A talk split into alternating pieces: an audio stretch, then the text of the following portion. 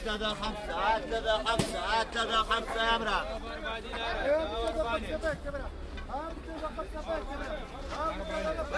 هكذا خمسة هكذا خمسة يا امرأة أربعة أربعة أربعة دينار يا بربالي بربالي بربالي هكذا خمسة هكذا خمسة يا امرأة هكذا خمسة يا امرأة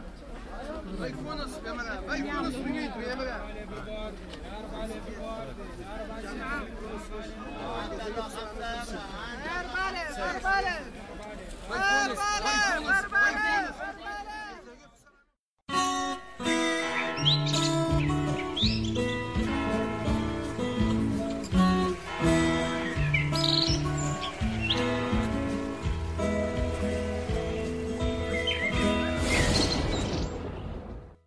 Und wieder einmal herzlich willkommen in den Ping-Pong-Gesprächen hier im Irgendwasser. Und da Ping-Pong-Gespräche mit mir alleine keinen Spaß machen, habe ich mir auch heute wieder einen Gast in die Sendung eingeladen, den ihr allerdings auch schon kennt.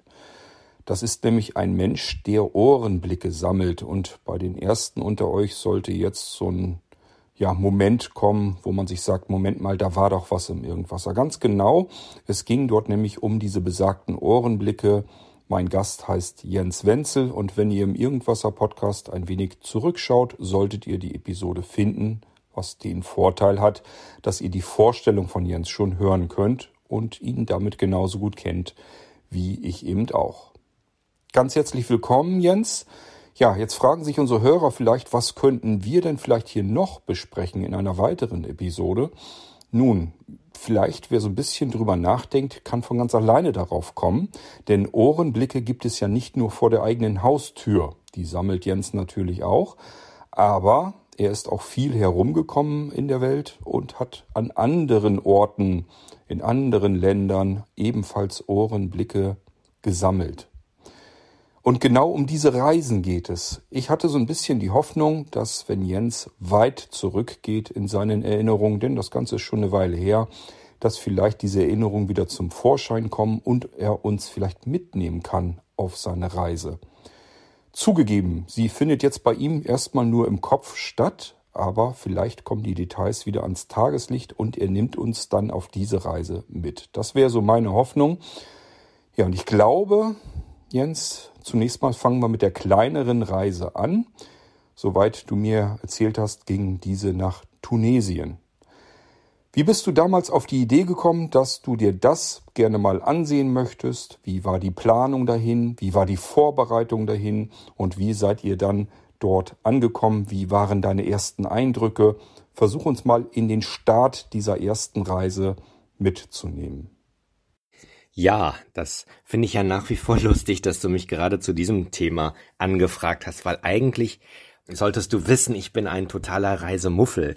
Ich reise eher selten und wenn ich dann reise, natürlich dann intensiv und nehme auch viel mit in verschiedener Form.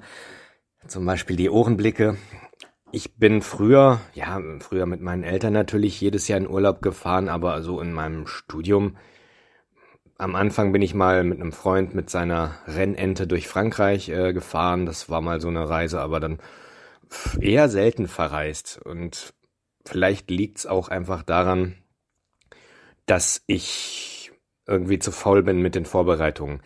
Weil wenn du gerade darauf zu sprechen kommst, wie haben wir die Reise vorbereitet, das war natürlich meine damalige Freundin. Die war im Gegensatz zu mir absoluter Reisejunkie. Und für sie ging's nicht. Sie muss mindestens äh, zweimal im Jahr verreisen. Und ja, da wir dann noch relativ frisch zusammen waren, äh, ja, haben wir natürlich überlegt, wohin fahren wir denn in Urlaub und was ist günstig für uns Studenten.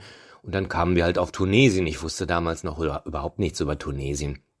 Wir haben uns dann Reiseführer gekauft, jeder hat sich eingekauft, zwei verschiedene, was ganz gut war. Ich hatte den vom Michael Müller Verlag, ich weiß gar nicht, ob es den noch gibt. Das war so ein kleines Büchlein, auch für Individualreisen. Und dann natürlich der Klassiker Lonely Planet durfte nicht fehlen. Der Lonely Planet hat aber den Nachteil, äh, du triffst ständig dieselben Leute wieder, weil er einfach eine Riesenauflage hat. Und da stehen dann natürlich keine Geheimtipps drin. Denn alles, was im Lonely Planet steht, ist ja kein Geheimtipp mehr, weil es im Lonely Planet steht. Und so ist es immer ganz gut, dann noch einen zweiten Reiseführer dabei zu haben für die Geheimtipps von einem eher kleineren Verlag dann. Ja, die haben wir uns gekauft und haben uns dann gut eingelesen. Wir haben uns dann, also ich glaube, meine Freundin hatte schon einen Rucksack, ich habe mir einen gekauft. Und so ein bisschen so die Grundausrüstung für Backpacker. Also so eine Hose, die man per Reißverschluss dann kurz oder lang gestalten kann und ja, alles, was kompakt ins, in den Rucksack passt und Wäsche für eine Woche natürlich, weil man dann irgendwie selber wäscht. Was in Tunesien jetzt nicht ganz so einfach ist wie in Australien, aber das ging halt auch. Im Hotelzimmer kann man dann per Hand mal seine Socken durchwaschen.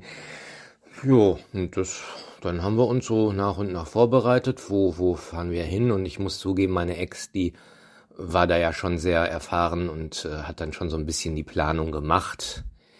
Da war ich, glaube ich, ein bisschen der Faulere und bin dann irgendwie, ich habe mich dann eher technisch vorbereitet, indem ich überlegt habe, was nehme ich jetzt, welche Kamera nehme ich mit und wie fange ich da Ohrenblicke ein. Und das war ja auch die erste Reise, wo ich Ohrenblicke überhaupt gefangen habe, weil ich hatte ja damals, das habe ich ja in, einem, in, einer, in deiner anderen Folge erzählt, dieses Originalkopfmikrofon mir gekauft, um damit schöne realistische Reiseeindrücke einzufangen.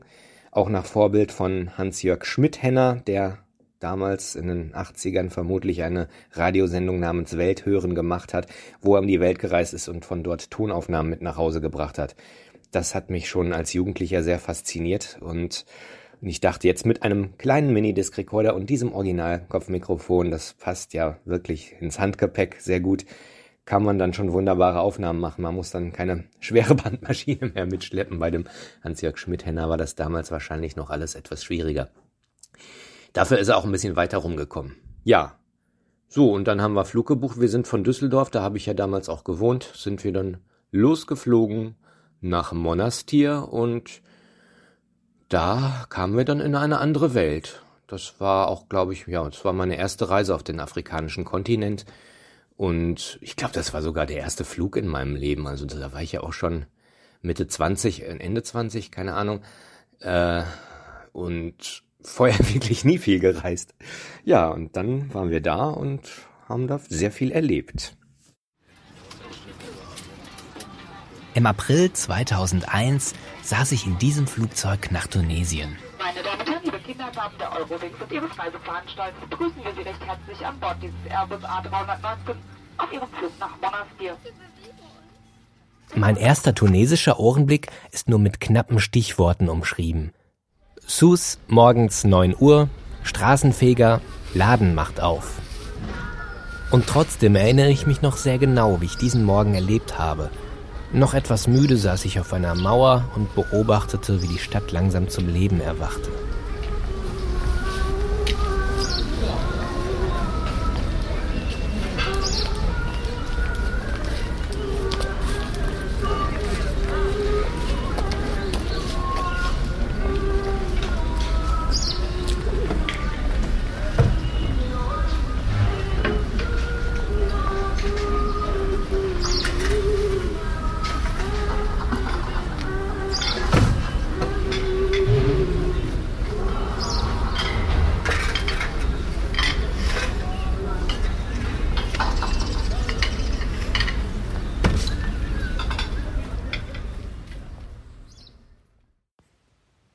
So, das war jetzt der passende Ohrenblick äh, zu unserem Thema, zu deiner Ankunft in Tunesien, Jens. Und äh, dieser Ohrenblick kommt natürlich aus dem Ohrenblicke-Podcast, den äh, Jens ebenfalls macht. Vielleicht sollte man bei der Gelegenheit nochmal anmerken, diese Ohrenblicke, die sind ja binaural aufgenommen. Das macht eigentlich jetzt beim Hören nur Spaß und nur Sinn, wenn man dann das Ganze sich mit einem Kopfhörer anhört. Also wenn ihr das jetzt irgendwie durch so einen kleinen quäkigen Lautsprecher von eurem Smartphone hört, werdet ihr den Effekt gar nicht großartig bemerken. Einfach einen Kopfhörer auf die Birne setzen und dann macht das Ganze richtig Spaß. Dann könnt ihr euch darauf konzentrieren und hört im Prinzip das, was Jens damals gehört hat. Jens, wie ist es denn dann eigentlich weitergegangen? Also wie hat die Stadt auf dich gewirkt? Hast du noch irgendwie was in Erinnerung? Hast du Gerüche, Farben, Ähm, war die Stadt, machte sie einen, einen eher hektischen Eindruck auf dich, einen vollen Eindruck, einen lauten Eindruck oder war das eher ruhig und, und ausgeglichen? Kannst du dich da noch so ein bisschen dran erinnern, wie die Stadt auf dich gewirkt hatte, äh, die erste Zeit? Und ähm, wie es dann im Prinzip mit eurer Reise weiterging? Seid ihr äh, immer in derselben Unterkunft gewesen oder ähm, seid ihr dann weitergereist und ähm, habt euch verschiedene andere Dinge natürlich sicherlich noch angesehen. Also, wie ging es weiter mit eurer Reise? Jetzt hast du mich ein bisschen in Verlegenheit gebracht, denn die Reise ist ja schon 20 Jahre her und ich habe mich ja sowieso gefragt, warum will der mit mir über so eine Reise reden, die so lange her ist. Aber es gibt ja noch Tada, meine Tunesien-Website. Das heißt, es gibt sie eigentlich nicht mehr. Im Netz gibt es sie nicht mehr. Es war nämlich so eine Multimedia-Website, die ich mit Flash gemacht habe, wer das noch kennt.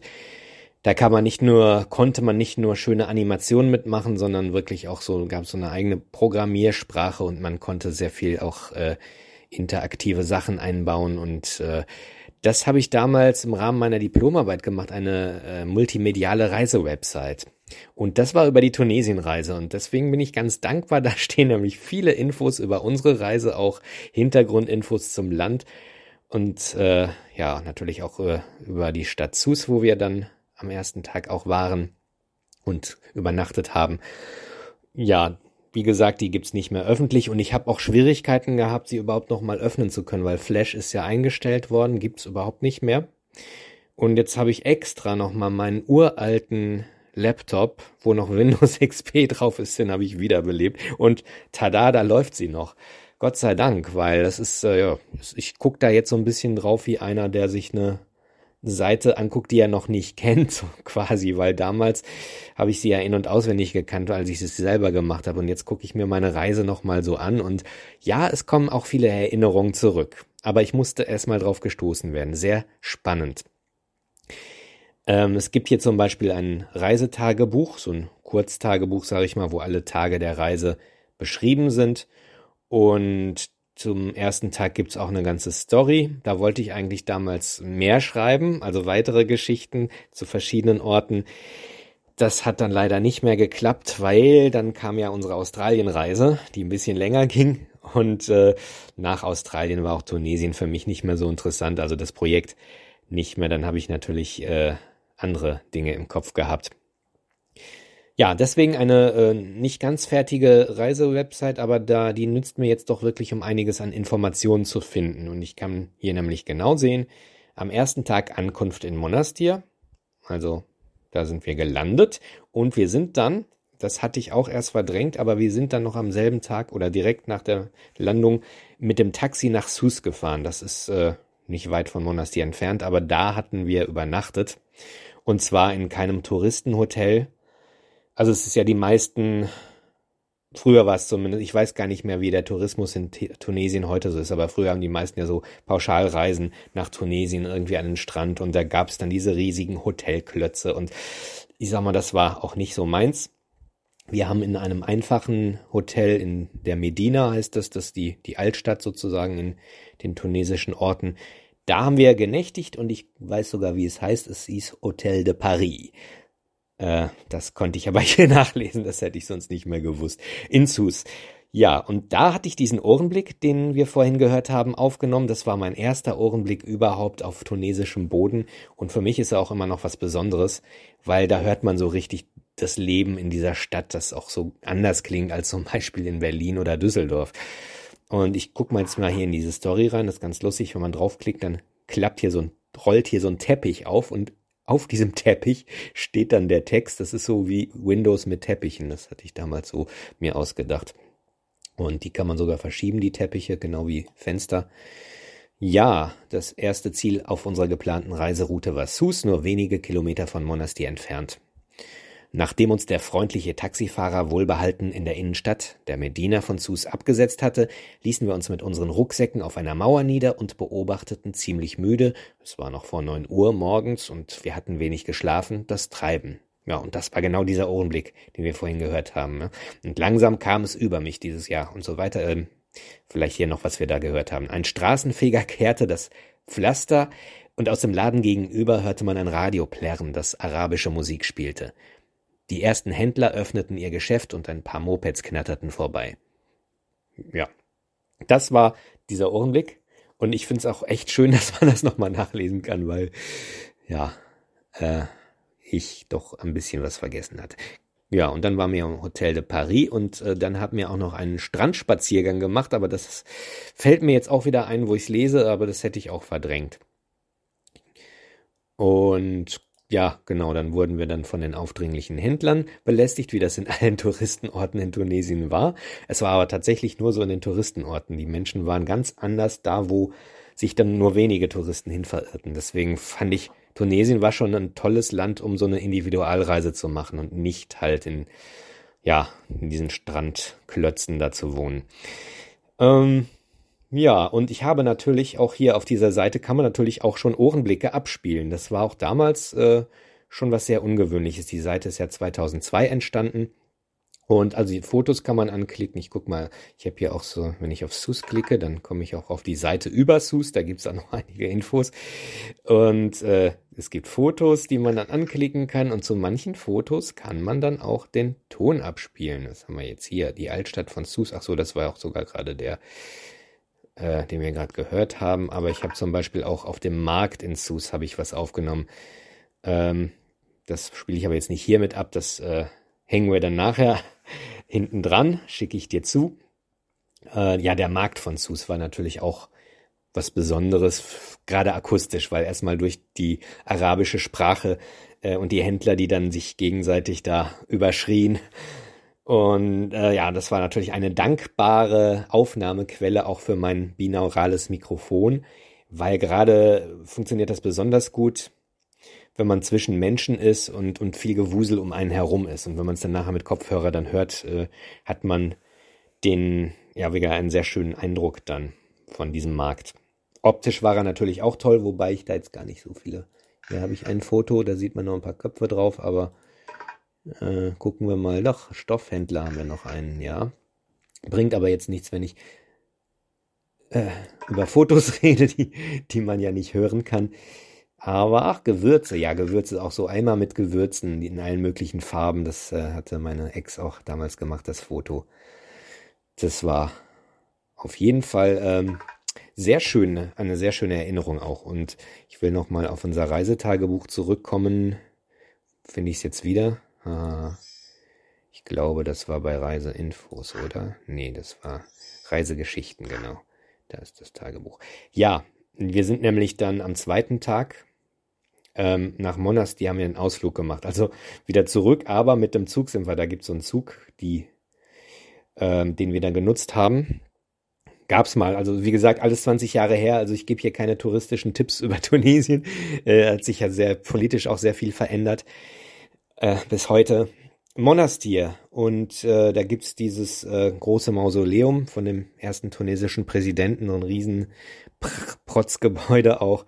Und dann sind wir aber dann auch wieder nach Sus gefahren und in Sus, was da auch noch erwähnenswert ist, der Ribat, das ist so eine Festung und sehr berühmt geworden durch den Film Das Leben des Brian von Monty Python, der ja teilweise in Tunesien gedreht wurde und da gibt's so eine Szene, da ist so ein Turm oben und äh, ich glaube, der Brian, der stürzt dann von diesem Turm runter, dann kommt ein UFO mit irgendwelchen Außerirdischen, fängt den auf und setzt den wieder irgendwo. Also völlig absurde Szene, äh, die eigentlich so gar nicht in diesen Film passt. Aber äh, ja, das war dann der Ribat von Sus. Und es ist tatsächlich, war damals zumindest so, dass da auch gar nichts, also da kann man sehr leicht runterfallen, wenn man nicht aufpasst. Das ist keine Absperrung, wie das in Deutschland wäre, alles mit Sicherung und äh, ne, alle Kinder bitte festbinden oder so.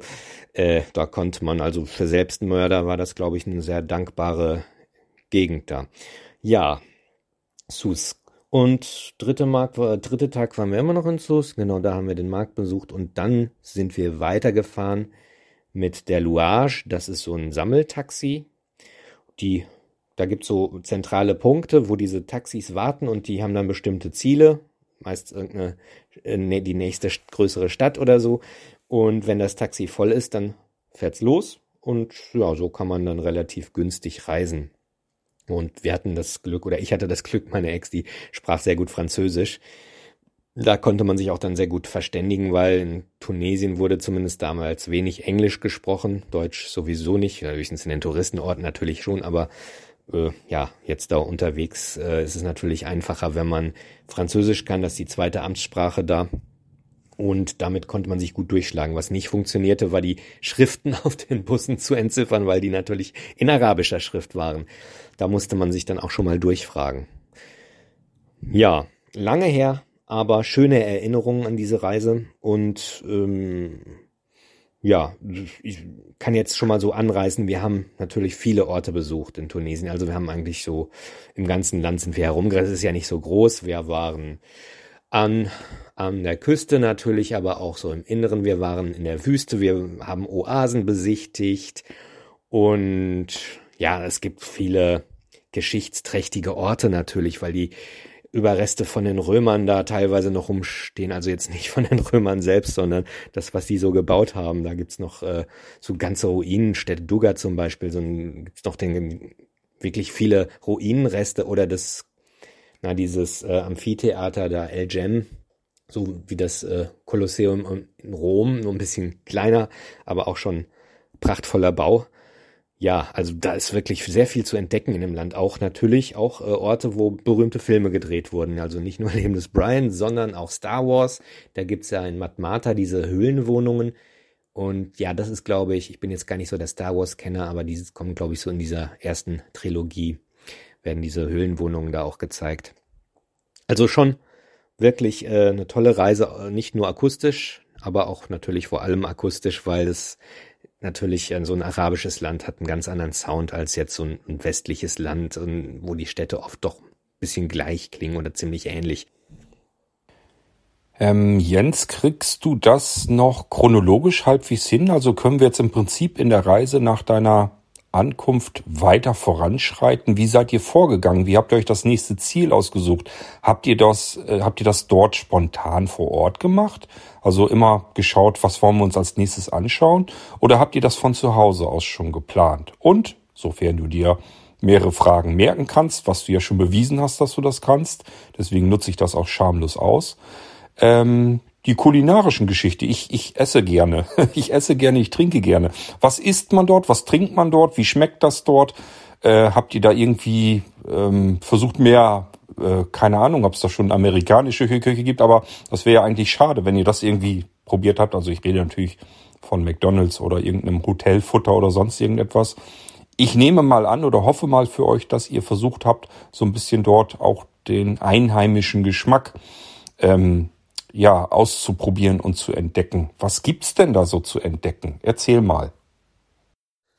Aber gerne doch, können wir da chronologisch vorgehen, denn ich habe ja diese schöne Website, wo auch dieses Kurztagebuch drin ist und wo wirklich jeder Tag aufgelistet, aufgeführt ist, was wir da gemacht haben und wo wir waren. Also das äh, hätte ich natürlich aus dem Kopf überhaupt nicht mehr gewusst.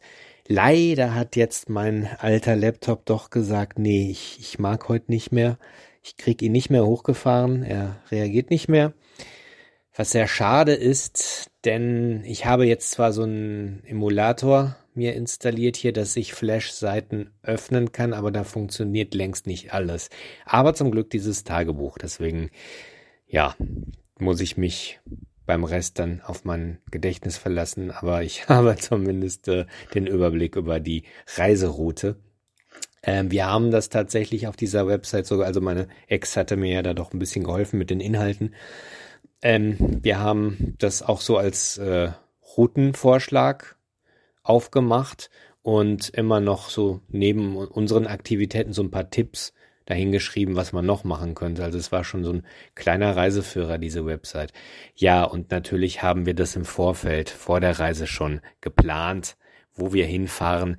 Ich weiß nicht, ob wir dann uns hier und da nochmal umentschieden haben, aber letztlich äh, hatten wir drei Wochen Zeit. Und das ist gar nicht mal so viel für dieses Land, auch wenn es kein großes Land ist, aber es gibt sehr viel dort zu entdecken, wie ich ja schon erwähnte. Und Ja, da muss ich auch wieder sagen, die Frau hat sich, glaube ich, da die meiste Arbeit gemacht bei der Vorbereitung. Ich war ja mehr für das äh, Konservieren der Erinnerungen dann zuständig. Da so hatten wir dann unsere Arbeitsteilung. Ja, ich kann mal erzählen, wie es weiterging. Wir waren ja dann am dritten Tag noch in Sus auf dem Markt und dann sind wir mit der Louage, diesem Sammeltaxi, nach Hammamet gefahren. Hammamet, ich habe da nicht mehr so viele Erinnerungen, nur dass es super touristisch war und sehr überfüllt, obwohl es war ja erst im Frühjahr. Wir waren, das steht hier übrigens auch, vom 6.4.2001 bis 27.4.2001, also wirklich 20 Jahre, schon über 20 Jahre her, waren wir dort und äh, war ja eigentlich noch nicht so die Hauptsaison, aber Hammermet, da war schon sehr viel los und auch die Händler waren da so ziemlich am aufdringlichsten in ganz Tunesien und war natürlich schick alles rausgeputzt, wie das in so Touristenorten ist, aber ich hab's nicht gemocht. Es war irgendwie, ja, ja wir haben es beide nicht gemocht. Wir sind da auch schnell wieder abgehauen. Äh, haben wir anscheinend auch einen Spaziergang am Strand gemacht, lese ich. Ja, kann sein. Besichtigung der Medina, also die Altstadt haben wir da besichtigt und da kann ich mich ja noch erinnern, dass diese Händler da schon die anstrengendsten waren. Nachmittags Busfahrt nach Naböl. Hm, über diese Stadt habe ich überhaupt keine Erinnerung mehr. Und dann Weiterfahrt mit der Louage nach Kelibia. Da hatte ich erst auch nicht so wirklich was auf dem Schirm. Dann habe ich mir aber äh, die drei Fotos angeguckt. Ich kann jetzt leider hier nicht auf den Link klicken, weil es nicht funktioniert. Ich weiß aber, wenn ich auf die Fotokartei gehe, ähm, Kalibia, da gibt's eine Festung und die war auch ganz toll. Küste von Kelibia. Ja, schöne Küste. Und diese Festung haben wir besichtigt. Irgendwo war, glaube ich, noch ein Esel, den ich fotografiert habe. Äh, es gab natürlich mehr Fotos, die habe ich nur nicht alle für die Website benutzt. Wir haben damals Dias noch gemacht, die ich dann alle mühsam selber eingescannt habe. Unsere Australien-Dias habe ich ja jetzt kürzlich nochmal einscannen lassen, weil meine Ex sich dann irgendwann nach ganz vielen Jahren mal gemeldet hat, sie hätte gerne auch mal die Dias. Und dann haben wir sie zusammen nochmal eingescannt. Unser, glaube ich, wirklich letztes Projekt. Jo, Kelibia, die, die Festung. Und dann, jetzt muss ich wieder hier ein bisschen rumblättern. Ähm, wo waren wir dann? Äh, Kelibia, nachmittags Taxifahrt nach, also es war ja schon der vierte Tag, äh, aber den machen wir noch zu Ende.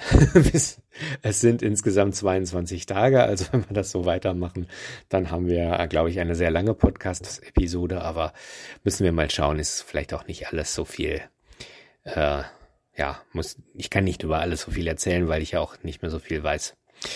Aber äh, El Hawaria erinnere ich mich noch, da sind wir mit dem Taxi hingefahren, da gab es so, so, ja, sehr spektakeliges, äh, eine äh, spektakelige, gibt's das Wort, Brandung. eine sehr schöne Brandung, die gegen so einen Felsen klatscht und dann habe ich da so schöne Fotos machen können. Da habe ich noch die Erinnerung und Besichtigung der römischen Steinbrüche. Aha, ja. Spaziergang am Steilufer entlang, genau, das war das, wo es diese tolle Brandung gab und Übernachtung in Kelibia dann wieder. Ja, auch wieder, wir waren immer in kleinen Hotels, die eigentlich von Touristen kaum benutzt wurden. Da fand man meistens irgendwie Franzosen, Geschäftsleute, auch tunesische, auch die einfachen tunesischen Leute übernachten ja auch nicht im Hotel. Ja, und das war das Essen. Das ist natürlich so ein Thema. Da musst du wissen, dass ich Vegetarier bin und auch damals war. Und äh, das war nicht so cool. Und vielleicht ist das auch einer Grund, warum ich so ein bisschen ein Reisemuffel bin, weil das Essen ist natürlich immer anstrengend. Wir sind gerade hier in Berlin sehr verwöhnt. Hier kriegt man sogar beim Griechen vegetarisch. Ich glaube, nicht allen Städten ist das äh, möglich. Ja, und äh, in Tunesien natürlich nicht. Wir waren ja nicht in den Touristenhotels, da kriegt man wahrscheinlich alles von, von der Schweinshaxe bis zum äh, Weizenbier. Äh, was sich so der deutsche Tourist wünscht und sicherlich auch vegetarisch, aber im normalen französischen, äh, Quatsch, tunesischen Restaurant gibt's natürlich eher kein Fleisch und dann muss man das erklären und da war ich natürlich dankbar, dass ich da meine Übersetzerin dabei hatte. Trotzdem war es dann sehr einseitig für mich, also Omelette äh, gab meistens oder Couscous sans viande, also Couscous ohne Fleisch. Couscous ist so das Nationalgericht in Tunesien, kennt man hier ja sicher auch. Aber das war wirklich lecker. Da war natürlich auch meistens Fleisch drin und äh, ja, wenn man es ohne Fleisch bestellt hat, war sicher die Soße noch drin. Ich bin da dann auch nicht so streng, weil man sich ja auch nicht den Urlaub durch Hungern versauen will. Und deswegen habe ich dann auch hin und wieder mal äh, dann, ja, ich, es ist verjährt, ich darf sagen, ich habe hin und wieder auch mal einen Fisch dann gegessen, weil ich wirklich kein Omelett mehr sehen konnte. Und äh, ja, das dann besonders hart, wenn man irgendwie jahrelang keine Tiere gegessen hat und einen dann so ein toter Fisch anguckt auf dem Teller. Aber äh, ich ist ja nicht so, dass es mir nicht schmeckt, sondern ich habe einfach irgendwann mit 18, hm, 19 habe ich aufgehört, Tiere zu essen. Und dann ist es erstmal wieder ein bisschen Überwindung. Aber äh, ich habe mir mal gesagt, also hungern muss ich dafür dann auch nicht. Insofern aber, du, ich kann dir jetzt wirklich kulinarisch nicht viel sagen. An was ich mich noch erinnere, ist Harissa. Das ist so eine scharfe Soße. Kriegt man auch manchmal hierzulande, aber das ist nie scharf. Also das ist weiß ich auch nicht, aber das ist so eine Chili-Soße, irgendwas, also eine typische tunesische Soße. Oder generell arabisch, glaube ich, weiß nicht, gibt es wahrscheinlich auch in anderen Ländern. Daran erinnere ich mich natürlich Oliven. Olivenbäume wachsen da ja auch überall. Und Couscous natürlich. Wir haben ja auch hier in unseren Reiseinfos haben wir wahnsinnig viel über Essen und Trinken. Moment, wo war das unterwegs? Nee, doch unterwegs. Essen und Trinken, lizenzierte Restaurants mit Alkoholausschank, also gab es auch in einem islamischen Land, aber gab es auch lizenzierte Restaurants für Alkoholausschank Schank und unlizenzierte Restaurants. Sehr günstig und trotzdem oft sehr gut. Gerade für Individualreisende mit kleinem Geldbeutel empfehlenswert. Also das haben wir in unseren Reiseinfos stehen. Ja, mehr leider nicht. Also über äh, spezielle äh, spezielle Spezialitäten kann man jetzt hier nicht viel sagen. Vielleicht noch ein Wort zum Frühstück. Viel mehr muss man darüber auch nicht verlieren. Baguette mit Quittenmarmelade. Also immer Quittenmarmelade, das weiß ich noch ganz genau. nicht. ich weiß auch nicht warum, aber ja, Frühstück war sehr einfach und da hat man dann doch manchmal die Pauschaltouris mit ihren großen Frühstücksbuffets beneidet, aber naja, sich da mit 100 Leuten um das letzte Rührei prügeln, weiß ich dann auch nicht. ja, also kulinarisch war es für mich jetzt natürlich kein Highlight, zumal wir ja auch, wir sind ja jetzt arme Studenten gewesen und konnten jetzt äh, nicht dann vielleicht immer die besten Reste oder die teuersten Restaurants sind. Ich weiß es auch gar nicht, ob es die in, ne, überall so gab. Ich erinnere mich dann auch mal, das war, wie hieß denn dieser Ort da im Westen? Ja, ich komme irgendwann noch drauf. Da hm, erinnere ich mich noch, dass sie irgendwie das Besteck abgewaschen hat. Das hat sie mal kurz unter den Wasserhahn gehalten und dann war das wieder frisch. Also kein Spüli und gar nichts. Äh, da mussten wir dann auch unsere Ansprüche etwas zurückschrauben und das ist dann halt eine Individualreise. Ne? Wer Luxus will, der muss dann halt all inclusive, aber dann kriegt er halt vom Land auch nicht wirklich was mit. Und ich denke mal, der einfache Tunesier, der wird jetzt auch nicht jeden Abend ein Festmahl sich einrichten, sondern wahrscheinlich meistens Couscous oder irgendwas in der Art. Und ja, das ist dann halt so. Also wenn man jetzt so eine kulinarische Reise machen will, dann gibt's vielleicht auch andere Gegenden, die man empfehlen kann. Dafür würde ich jetzt vielleicht nicht unbedingt nach Tunesien, obwohl ich weiß es jetzt nicht, ob's in bestimmten Orten auch richtig edle Restaurants inzwischen gibt. Das ist ja schon so lange her. Und ich möchte jetzt auch gar nicht äh, die Küche des Landes schlecht reden, weil ich denke schon, äh, wir haben ja leider jetzt keinen wirklichen Kontakt zu, zu Familien dort vor Ort gehabt oder so, dass man mal jetzt privat bekocht wurde, weil das wäre wahrscheinlich wieder eine ganz andere Schiene, ähm, wie die da zu Hause so kochen oder wenn die feiern oder was die dann machen. Und ähm, ja, das ist leider dann uns nicht vergönnt gewesen, dass wir da so persönliche Kontakte hatten, dass uns mal jemand bekocht hätte. Ähm, ja, generell ähm, mag ich die arabische Küche sehr. Hier in Berlin gibt es ja auch einige Restaurants. Wir waren jetzt vor ein paar Tagen wieder äh, arabisch essen und gibt's feine Sachen. Ja, deswegen ist jetzt unser Eindruck auch vielleicht nicht unbedingt repräsentativ. Das wollte ich noch hinterher schicken. Nicht, dass einer sagt, ich würde jetzt irgendwie schlecht über dieses Land reden. Auf keinen Fall, im Gegenteil. Eine Sache noch, äh, wenn du die Dame gefragt hättest, mit der ich da gereist bin, die hätte dir auf jeden Fall mehr erzählen können über das Essen dort und auch abwechslungsreicheres. Ja, aber da ich ja nun mal Vegetarier bin, gibt es dann halt Länder, wo einfach Vegetarismus was völlig äh, Abwegiges ist. Also dass Menschen freiwillig auf Fleisch verzichten, das können die sich halt da auch nicht so wirklich vorstellen. Und deswegen ist es da auch sehr schwierig, das zu erklären. Ja, da gibt's natürlich andere Länder, wo das vielleicht leichter geht, auch gerade in Asien. Aber die arabischen Länder sind dann doch auch ein bisschen fleischlastig.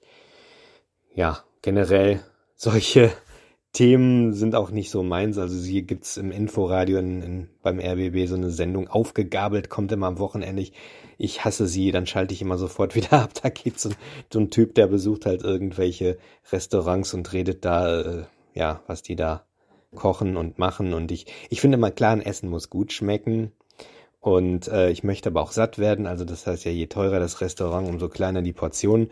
Äh, Habe ich dann auch nichts von. Und deswegen bin ich da jetzt auch gar nicht so anspruchsvoll. Habe ich mir ja auch ein bisschen abgewöhnt. Gibt ja noch einen Vegetarier, äh, den, der Farin Urlaub, der ja sehr viel reist. Der will ja, glaube ich, alle Länder der Welt bereisen. Und äh, der isst allerdings dann wirklich auch Fisch, also Pesketarier nennt man das ja. Und der hat es dann natürlich einfach, weil Fisch kriegt man ja auch fast überall. Ja, das ist halt dann danach. Ich weiß auch nicht, wie Veganer das machen. Also das stelle ich mir völlig schwierig vor. Die müssten ja eigentlich ihr eigenes Essen da mitbringen. Keine Ahnung. Das ist dann halt ne, der Nachteil. Ja, es wäre jetzt auch so meine Vermutung gewesen, dass das hauptsächlich da äh, fleischlastig ist, wahrscheinlich viel Fisch. Ähm, ja, aber gut, das ist dann natürlich nicht so ganz deine Welt. Ähm, mich würde noch interessieren, mit welchen Währungen man dort bezahlen kann, mit welcher, mit welchen Sprachen man insgesamt, du hast schon so ein bisschen was dazu gesagt, mit welchen Sprachen man dort einigermaßen gut durchkommt durchs Land.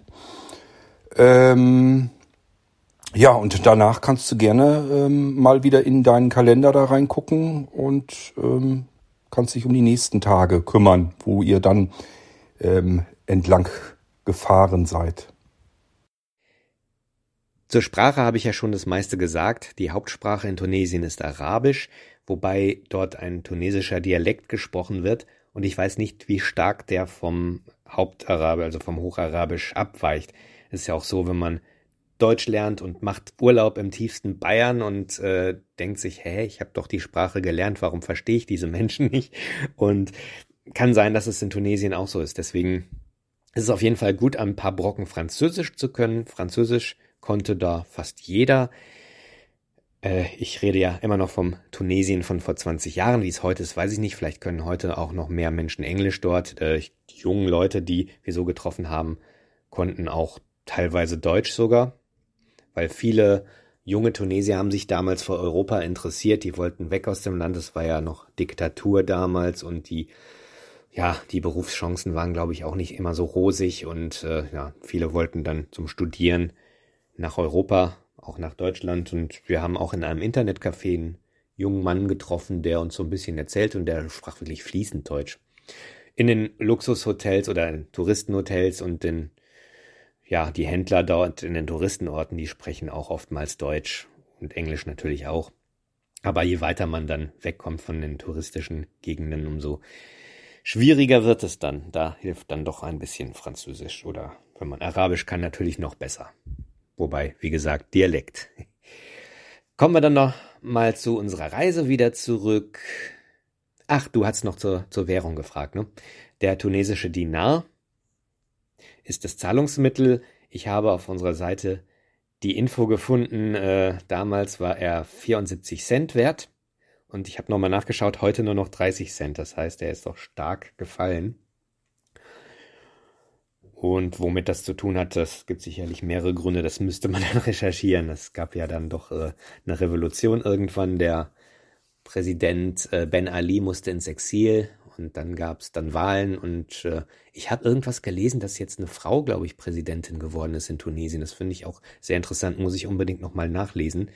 Das ist ja leider so ein Land, was immer so in den Nachrichten nur am Rande behandelt wird. Dabei hat ja damals dort die französische, äh, die Quatsch, die, die arabische Revolution ja begonnen, äh, indem der der Ben Ali dann äh, seinen Palast räumen musste. Ja, den Palast haben wir auch gesehen, der steht nämlich in Karthago. Ich gehe jetzt mal hier auf die Seite. Ich habe nämlich auf dieser Seite, habe ich glaube ich noch nicht erzählt, so eine Karte vorne und da kann man zum Beispiel mit der Maus über einen Ort drüber gehen. Man bekommt so Kurzinformationen oder man klickt drauf. Äh, ich klicke aber jetzt erstmal auf Tunis, denn was war der nächste Ort unserer Reise? Tunis, die Hauptstadt. Und wenn ich da draufklicke auf die Karte, dann wird da so ein Fähnchen reingesteckt, das macht die Lidong und ich komme auf die Seite mit Informationen zu Tunis. Und äh, ich lese mal einfach diesen Eingangstext. Ich habe dann immer das so ein tunesisches Portal, so diese Türen, die findet man auch in Tunis, in der Altstadt sehr häufig wunderschöne Türen, wo oben, oben ist so ein Bogen und dann sind es sehr kunstvoll verzierte Türen. Haben wir auch einige fotografiert, die auch alle anders aussehen. Schreiende Händler, laute Musik und Touristenrummel prägen die Medina der Hauptstadt ebenso wie die ruhigeren Gassen mit ihren hübschen Türen. Hinter der Porte de France beginnt die französisch geprägte Neustadt, die mit ihren modernen Geschäften, Banken und dem Verkehrslärm im Vergleich zur Altstadt wie eine andere Welt wirkt. Ja, das äh, ist Tunis. Es ist tatsächlich, es sind zwei Welten, die Neustadt und die Altstadt. Also das ist wirklich ein Unterschied wie Tag und Nacht. Die äh, Neustadt wirkte sehr europäisch, modern, französisch geprägt, die Altstadt wie halt so eine tunesische Altstadt ist, mit ihren engen Gassen, mit Händlern, mit Moscheen und ja, natürlich diese traditionellen Türen. Ja, und ähm, Tunis, ja, ich möchte jetzt nicht über alle Sehenswürdigkeiten sprechen, aber vielleicht ist diese Moschee noch erwähnenswert, die Etzituna Moschee, ich weiß nicht, wie sie richtig ausgesprochen wird, die Ölbaumoschee heißt das wohl übersetzt, im 8. Jahrhundert gebaut. Da kann man halt den Hof besichtigen. Man darf ja als Nicht-Muslim in die Gebetsräume nicht rein, aber ja, diese Moschee ist auf jeden Fall ein, ja, eine, eine der größeren Moscheen. Ich glaube sogar die, ja, weiß ich jetzt gar nicht, ich will jetzt nichts Falsches sagen. Auf jeden Fall ähm, eine wichtige Sehenswürdigkeit. In der Neustadt gibt's da diesen französischen Dom, wo ich auch dann Orgelmusik aufgenommen habe und während es draußen ein Hubkonzert gab, das war auch ein interessanter Ohrenblick, da gab's ja auch einmal eine Folge von mir, die habe ich damals gemacht, als es da losging mit der Revolution. Und äh, diese Umstürze in Tunesien habe ich da so ein bisschen mit kommentiert. Wir können ja mal nachher diese, einen Ausschnitt aus dieser Kurzfolge mal einspielen. Ja, äh, in der Nähe von Tunis gibt's dann Karthago und das sagt vielleicht vielen von uns noch ein bisschen, was die so ganz bisschen im Geschichtsunterricht aufgepasst haben. Karthago war ja so der Gegner des römischen Reiches, die haben sich da bekriegt in drei punischen Kriegen. Ich muss mal gerade schauen, hier habe ich doch bestimmt irgendwelche Informationen stehen, ja. Der dritte punische Krieg ne, hat nämlich die Römer Karthago platt gemacht. Äh, vielleicht erinnern sich einige an den Spruch Ceterum censeo Carthaginem esse delendam. Und jetzt äh, denkt bitte nicht, dass ich Latein in der Schule hatte. Ich habe meine Latein, meine Lateinkenntnisse beschränken sich auf Asterix, aber ähm, meine Ex hat ja damals diese wunderbaren Informationstexte alle geschrieben. An, auf Deutsch heißt es im Übrigen bin ich der Ansicht, dass Karthago zerstört werden muss. Das hatte Cato der Ältere immer gefordert, der römische Senator. Und im dritten Punischen Krieg haben sie es dann hinbekommen. Dann haben sie Karthago dem Erdboden gleich gemacht. Und ja, wir erinnern uns vielleicht auch noch äh, aus dem Geschichtsunterricht an Hannibal, der mit seinen Kriegselefanten über die Alpen zog, um den Römern in den Rücken zu fallen. Da, leider haben dann doch, oder was heißt leider, aber es, es war dann halt die Geschichte, dass äh, die dann, dann letztendlich dann doch den kürzeren gezogen haben. Und ja, äh, Karthago ist heute, man merkt diesem Ort gar nicht mehr an, dass, was da für Dramen abgelaufen sind. Es ist ein sehr beschaulicher Villenort, wo auch der Präsidentenpalast stand. Ich weiß nicht, wer da heute drin wohnt, ob da immer noch der aktuelle Präsident oder ist es eine Frau, wie ich ja gelesen habe, inzwischen äh, lebt. müsste ich auch nochmal alles recherchieren. Auf jeden Fall durfte man da auch nicht so alles fotografieren und das wurde streng bewacht und das, da merkte man dann schon so ein bisschen die Diktatur, was man ansonsten gar nicht so gemerkt hat bei der Reise durchs Land, dass es damals da eine Diktatur war. Ja, was gibt's noch zu sagen? Also viel Grün gab's in Karthago. Wir waren ja im Frühjahr da, alles blühte und äh, sehr schicke und teure Villen. Also da wohnten dann schon die besser gestellten Leute. Das war Karthago und Tunis natürlich.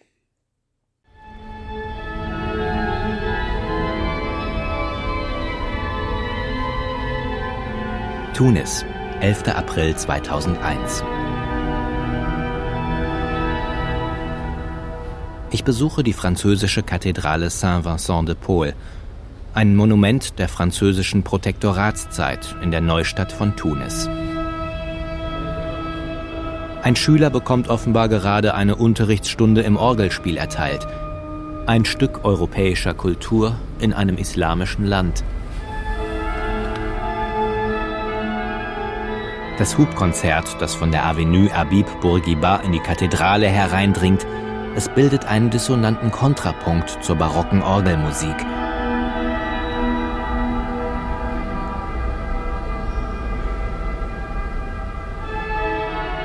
Es klingt, als wolle sich die Stadt gegen die Überbleibsel der Kolonialzeit wehren.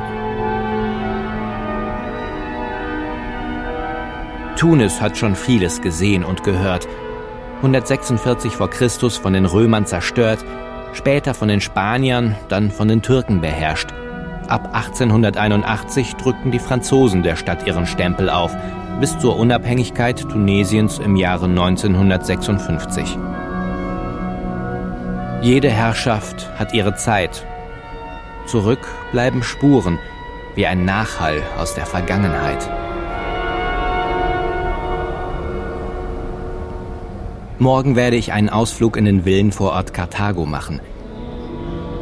Dort gibt es nicht nur die Überbleibsel einer bewegten Geschichte zu entdecken, dort residiert auch Tunesiens Präsident Ben Ali seit über 13 Jahren.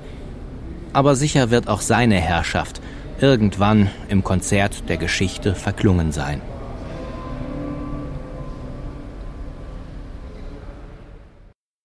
Ich möchte noch einen kleinen Faktencheck nachliefern. Ich habe nochmal nachgeschaut. Also Naila Bouden Romdan oder wie auch immer man sie ausspricht, ist nicht die Präsidentin, sondern die Premierministerin und damit Regierungschefin, während der Präsident das Staatsoberhaupt ist und der heißt Kais Sayed aktuell.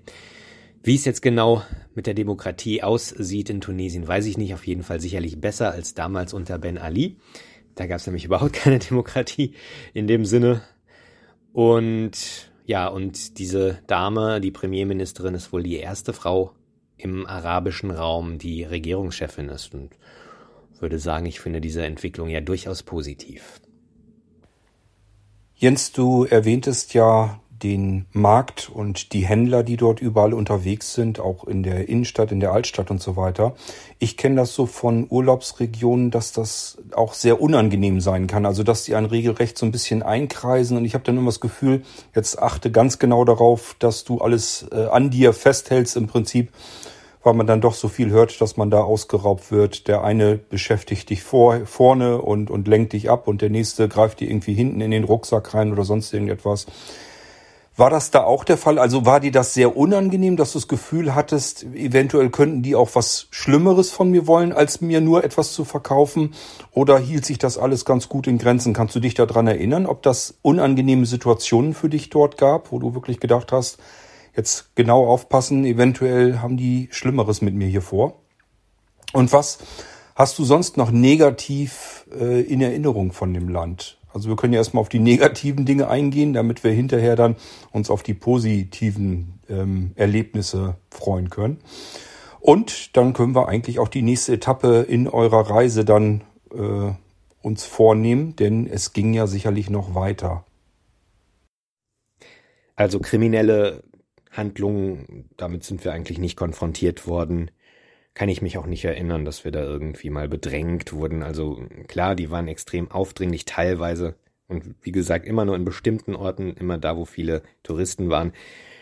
woanders gar nicht, aber jetzt irgendwie, dass man da ausgeraubt wird oder so, das ist, habe ich auch nichts von gehört, dass das da passiert ist. Vielleicht hängt es auch ein bisschen damit zusammen, dass der Tourismus in Tunesien einen sehr hohen Stellenwert hat, viel Geld ins Land gebracht hat und ähm, natürlich da auch, ja, ist wie gesagt eine Diktatur, da rennt auch viel Polizei rum und äh, Straftäter, die es auf Touristen abgesehen haben, die haben wahrscheinlich auch drakonische Strafen bekommen. Könnte ich mir vorstellen. Aber das ist jetzt auch nur so eine Theorie. Ja, übrigens, ähm, was ich noch sagen wollte, wenn von den Hörerinnen und Hörern jemand Tunesien von heute gut kennt, ja, vielleicht öfter da ist oder vielleicht sogar verwandt hat oder aus, aus Tunesien sogar kommt oder da gerade lebt, also Tunesien sozusagen außerhalb des Robinson Clubs Djerba kennt, äh, würde ich mich über Feedback freuen. Also schreibt doch einfach an Kurt oder schickt eine Audionachricht. Wie sieht's denn heute aus in Tunesien? Was hat sich verändert zu dem, was ich so erzähle? Und ähm, wie ist es da inzwischen und wie ist es jetzt auch politisch da? Was hat sich verändert? Das würde mich sehr interessieren. Also, falls ihr da Feedback geben könntet, würde sich auch den Kurt sehr freuen. Ja, zu den negativen Dingen, wie gesagt, äh, will ich eigentlich nicht viel drüber reden, aber was äh, natürlich aufgefallen ist, was mich auch gestört hat, ist dieser Massentourismus, der natürlich Fluch und Segen gleichzeitig ist. Einerseits ist er natürlich wichtig fürs Land, bringt Geld und viele arbeiten natürlich im Tourismussektor, aber es hat natürlich auch negative Auswirkungen. Erstmal auf die Landschaft, wenn man da an einem schönen Strand äh, ist und hinter einem so ein riesen Hotelklotz es sieht erstmal hässlich aus und dann die äh, Touristen, die sich auch irgendwie nicht mit den Sitten und Gebräuchen des Landes beschäftigen, ja. Also man muss nicht unbedingt äh, FKK-Urlaub in Tunesien machen, das ist einfach ein islamisches Land. Die haben da etwas äh, strengere Sitten und ich, ich bin zum Beispiel immer nur mit langen Ärmeln und langer Hose jetzt durch, durch die Stadt gelaufen, weil es einfach steht in jedem Reiseführer, wenn man sich das vorher dann auch mal durchliest. Ja, und Leute, die eine Moschee besuchen, äh, mit kurzen Hosen kommen, dann weiß man, die haben sich das nicht vorher im Reiseführer durchgelesen, dass äh, man äh, lange Hosen tragen sollte und äh, ja, da keine nackte Haut zeigt, weil das dann einfach auch respektlos gegenüber diesem Land ist. Und das finde ich immer ein bisschen schade. Und gerade wenn, es gibt ja Menschen, die sagen, ja, wenn Ausländer nach Deutschland kommen, die sollen sich hier anpassen. Und es gibt aber auch dann eine Menge, die waren ja nicht nur Deutsche, auch Engländer zum Beispiel gab es da auch und äh, andere Touristen, die in ein fremdes Land kommen, aber dann auch sich benehmen, als wären sie zu Hause oder vielleicht sogar noch schlimmer, weil das ist nämlich das andere Ding, diese Ungleichheit. Ähm, viele Tunesier könnten sich so einen, einen Flug ja überhaupt gar nicht erst leisten und für die sind erstmal alle Touristen reiche Menschen. Und deswegen sind natürlich auch die Händler da besonders aufdringlich, weil die können denen halt so ein bisschen das Geld aus der Tasche äh, ziehen. Aber das äh, ist natürlich auch eine negative Mauer wird da so zwischen Einheimischem und Tourist aufgebaut, weil man ist ja nicht auf Augenhöhe dann. Und das fanden wir natürlich auch schade. Wir waren ja als Studenten, waren wir jetzt auch keine reichen Menschen, jedenfalls nicht in Deutschland. Und haben uns auch den Flug erstmal zusammensparen müssen und äh, dann ist man da in Hammermet und wird behandelt, als hätte man jetzt irgendwie äh, das Geld, sich äh, äh zehn Teppiche zu kaufen. Und ähm, ja, wenn man dann woanders war, in Gegenden, wo jetzt wenig Tourismus war, da wird man ganz anders behandelt, da war man auf Augenhöhe und da haben einfach die Menschen einem geholfen oder ja, das ihre Heimat gezeigt sozusagen und man, man, ja, man, man wurde nicht irgendwie, äh, man hatte nicht den Eindruck, ach, der hat jetzt nur auf mein Geld abgesehen. Und ich erinnere mich an eine Situation, da haben wir mal jemanden nach dem Weg gefragt und der hat uns sogar noch ein bisschen mitgekommen, hat uns das gezeigt und haben wir uns dann auch gefragt, äh, müssen wir dem jetzt Geld dafür geben?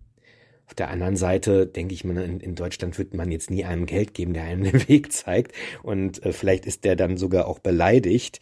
Ähm, und in diesen Touristenorten war es halt so, dass sie für alles Geld haben wollten. Die haben das dann von sich aus schon gesagt.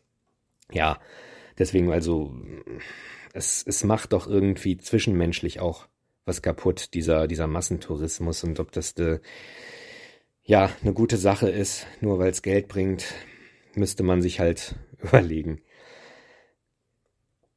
Ähm, genau. Und die, ja, manche Arten von Touristen haben mir da nicht gefallen. Also auf dem Rückflug, wir sind dann halt auch mit dem Flieger mussten wir irgendwie zwischenlanden in Berlin-Tegel, obwohl eigentlich der Flug nach Düsseldorf ging. Warum, weiß ich nicht. Und da gab, dann ging dann gleich das große Gemecker los, weil sich um eine Stunde alles verzögerte. Und wir hatten gerade einen schönen Urlaub hinter uns und man hörte dann irgendwelche alten Tanten meckern über das Hotel, über die Händler und, äh, und ich dachten dann auch, mein Gott, äh, muss man sich jetzt da auch noch aufregen? Wenn man billig Urlaub machen konnte, dann sollen sie halt woanders Urlaub machen. Und das war dann irgendwie, ja, ich fahr nie wieder äh, nach Hammermet, weil das ist, äh, dieses Jahr war es wieder so schrecklich. Und ja, wenn du schon mehr da warst, dann musst du doch wissen, wie es da ist. Ne? Wir haben dann das Beste immer draus gemacht. Wir sind dann einfach nach vorn gegangen und haben uns dann vom Piloten mal das Cockpit zeigen lassen. Und äh, so haben wir dann diese Stunde schön überbrückt. Und ich glaube einfach, man muss einfach mit einer positiven Einstellung rangehen. Dann kann man auch aus negativen Dingen manchmal noch was, was, was Schönes rausholen. Ja, ähm, was auch nicht so schön war, äh, Tier- und Umweltschutz wurde in Tunesien natürlich nicht so groß geschrieben wie in, Deutschland ja auch leider nicht immer überall, aber ich erinnere mich an den Paradiesgarten in Tozeur, das ist so eine Oasenstadt. Und da gab es so einen kleinen Zoo und da wurde schon im Reiseführer abgeraten, diesen Zoo zu besuchen, weil einfach die Tiere da nur in kleinen Käfigen vor sich hin vegetieren und ja, da ist dieses Bewusstsein ist dann nicht so da und ich erinnere mich auch an diese Louage-Fahrer, diese Sammeltaxis, ne, die von zu den größeren, nächsten größeren Orten fahren und die dann warten, bis sie voll sind und äh, lässt dann der schon mal ewig lang seinen Motor vorher laufen. Denke ich, muss auch nicht sein. Was soll das? da ist dann halt so, fehlt so ein bisschen dieses Umweltbewusstsein, was jetzt unser eins dann vielleicht hat. War damals so, wie es heute ist. Wie gesagt, ich äh, kann es ja nicht sagen.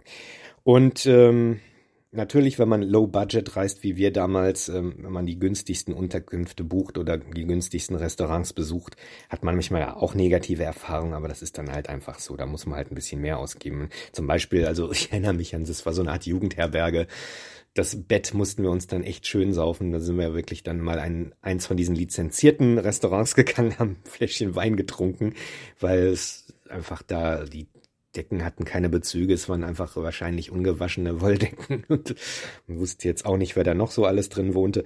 Ähm, und dann am nächsten Tag aber dann das teure Hotel in dem Ort gebucht. Äh, ja, das ist aber dann halt so, wer, wer wenig zahlt, der hat dann halt dann auch entsprechende Leistung. Das musste aber nicht sein. Es gab ja natürlich auch günstige Unterkünfte, die auch sauber und ordentlich waren. Gut, so, das waren jetzt die negativen Sachen. Ähm, damit jetzt das äh, jetzt nicht ganz negativ endet. Ich habe ja schon vorhin vom Paradiesgarten gesprochen. Toussaint, Jardin du Paradis heißt das Ding. Das ist eine eine Oase sozusagen und äh, ja, was heißt sozusagen eine Oase? Und dieser Paradiesgarten ist so ein kleiner schöner Garten mit viel Botanik und einem rauschenden Bächlein und wenn wir uns dieses rauschende Bächlein jetzt anhören, dann ist das doch sehr entspannend. Ich hoffe aber nicht, dass jetzt einige aufs Klo rennen müssen.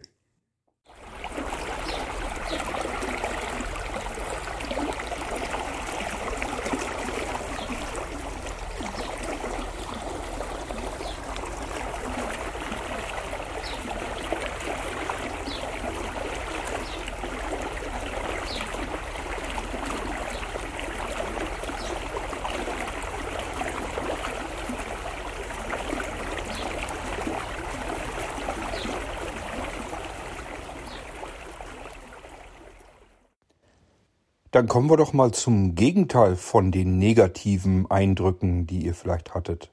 Was ist dir besonders schön, besonders positiv an diesem Land und an dem Urlaub äh, aufgefallen an eurer Reise? Und ähm, vielleicht magst du auch mal so ein bisschen die, die Gegend, die ländliche Gegend so ein bisschen beschreiben. Wir haben jetzt viel mitbekommen ähm, über die, die Städte, Altstadt, Altstadt und so weiter. Ähm, aber vielleicht magst du so ein bisschen was, ihr habt euch ja so wie es anhörte, auch, äh, so wie es sich anhörte, auch die ländliche Ecke, also das Land an sich ein bisschen angeschaut. Kannst du das ein bisschen beschreiben? Und wenn du damit durch bist, dann lass uns mal ein Stückchen weiter reisen in eurer Reise damals. Ja, das Thema Highlights ist mir natürlich auch sympathischer, denn äh, da gab es natürlich einige. Und ähm, ja, wenn ich so an ein prägendes Erlebnis mich erinnere, das war ein, das war mein Geburtstag damals. Und wir waren in der Sahara. Da haben wir so eine Kameltour da gebucht. Also wir sind dann mit so einem Kamelführer zwei Kamelen in die Sahara geritten, also am Rand der Sahara, das ist, glaube ich, Dus hieß der Ort. Ich kann auch nochmal auf die Karte schauen. Mhm. mhm. Dus. Ah, da ist es. Genau. Da konnte man in die Sahara dann mit so einem Kamel, wobei ich mir dann auch dachte, der Kamelführer, der äh, die Kamele dann zog, der hat es, glaube ich, besser als wir auf diesen schwankenden Dromedaren. Ähm, das ist dann halt für die Touristen dann ganz spannend, mal auf dem Kamel zu reiten, aber auf der anderen Seite ist es vielleicht angenehmer, neben dem Kamel zu laufen, zumal dann auch noch ein Sandsturm tobte, also es war schon ziemlich krass. Äh, ja, also man, die Sicht war schlecht, es stürmte, der Sand flog einem ins Gesicht, daran erinnere ich mich. Und dann war man da bei so einem Beduinenzelt und äh, man hat Sandbrot gemacht, das wurde ja in den Sand eingegraben, glaube ich, ne, unter das Feuer und dann knirschte das auch schön zwischen den Zähnen. Und dann haben wir dann halt irgendwann übernachtet. Also da waren noch in dem Zelt waren glaube ich zwei Amerikanerinnen und ein kanadisches Paar und dann halt das Team von dieser Tour, das waren, glaube ich, zwei, drei Leute oder drei, vier. Genau, die dann auch noch gesungen haben, das habe ich das, nee, diesen Ohrenblick habe ich in deiner anderen Folge gespielt, ne, dieses, äh, die Musik am Lagerfeuer.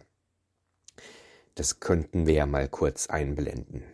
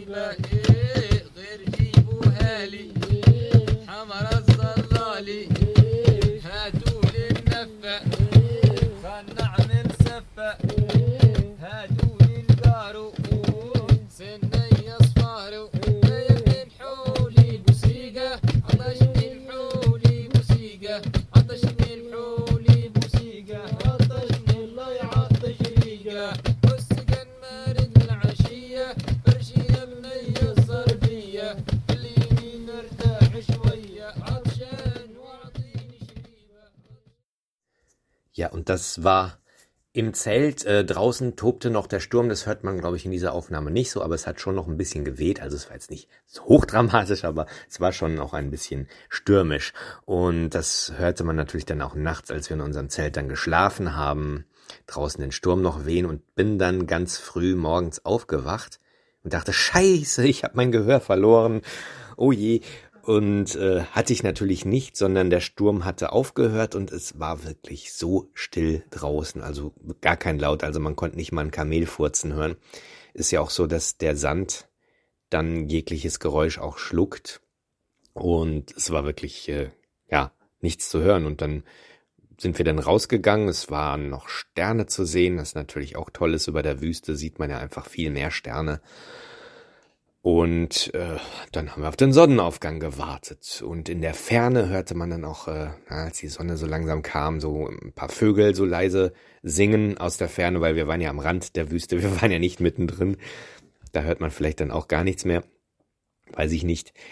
Und ich, äh, ja, ich habe da noch ein Foto von mir, wo ich so auf einer Düne sitze und äh, ganz glücklich beseelt in die Ferne schaue aus dieser Zeit, wo ich auch noch sehr jung drauf aussehe.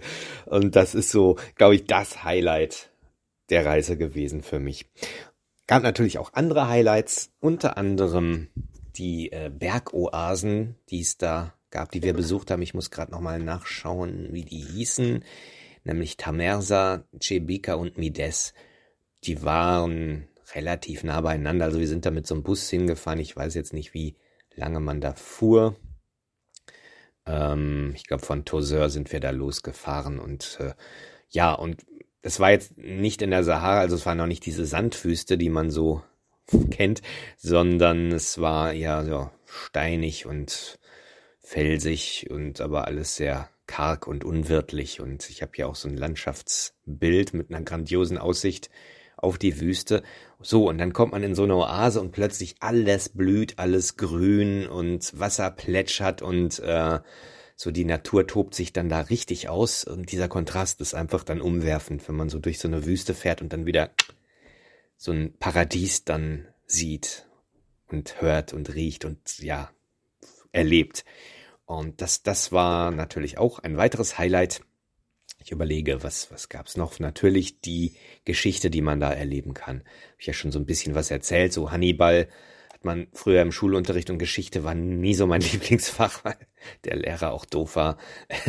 Weiß nicht, ob es nur am Lehrer lag. Ich habe mich auch damals nicht so für Dinge interessiert, die schon lange zurückliegen. Wenn man dann aber mal vor Ort ist und weiß, ach, hier waren früher die Karthager oder die Römer und man sieht noch Reste von Ruinen, die tausende von Jahren alt sind, ist plötzlich Geschichte wieder richtig interessant. Und äh, da fragt man sich, was läuft eigentlich schief in unserem Geschichtsunterricht?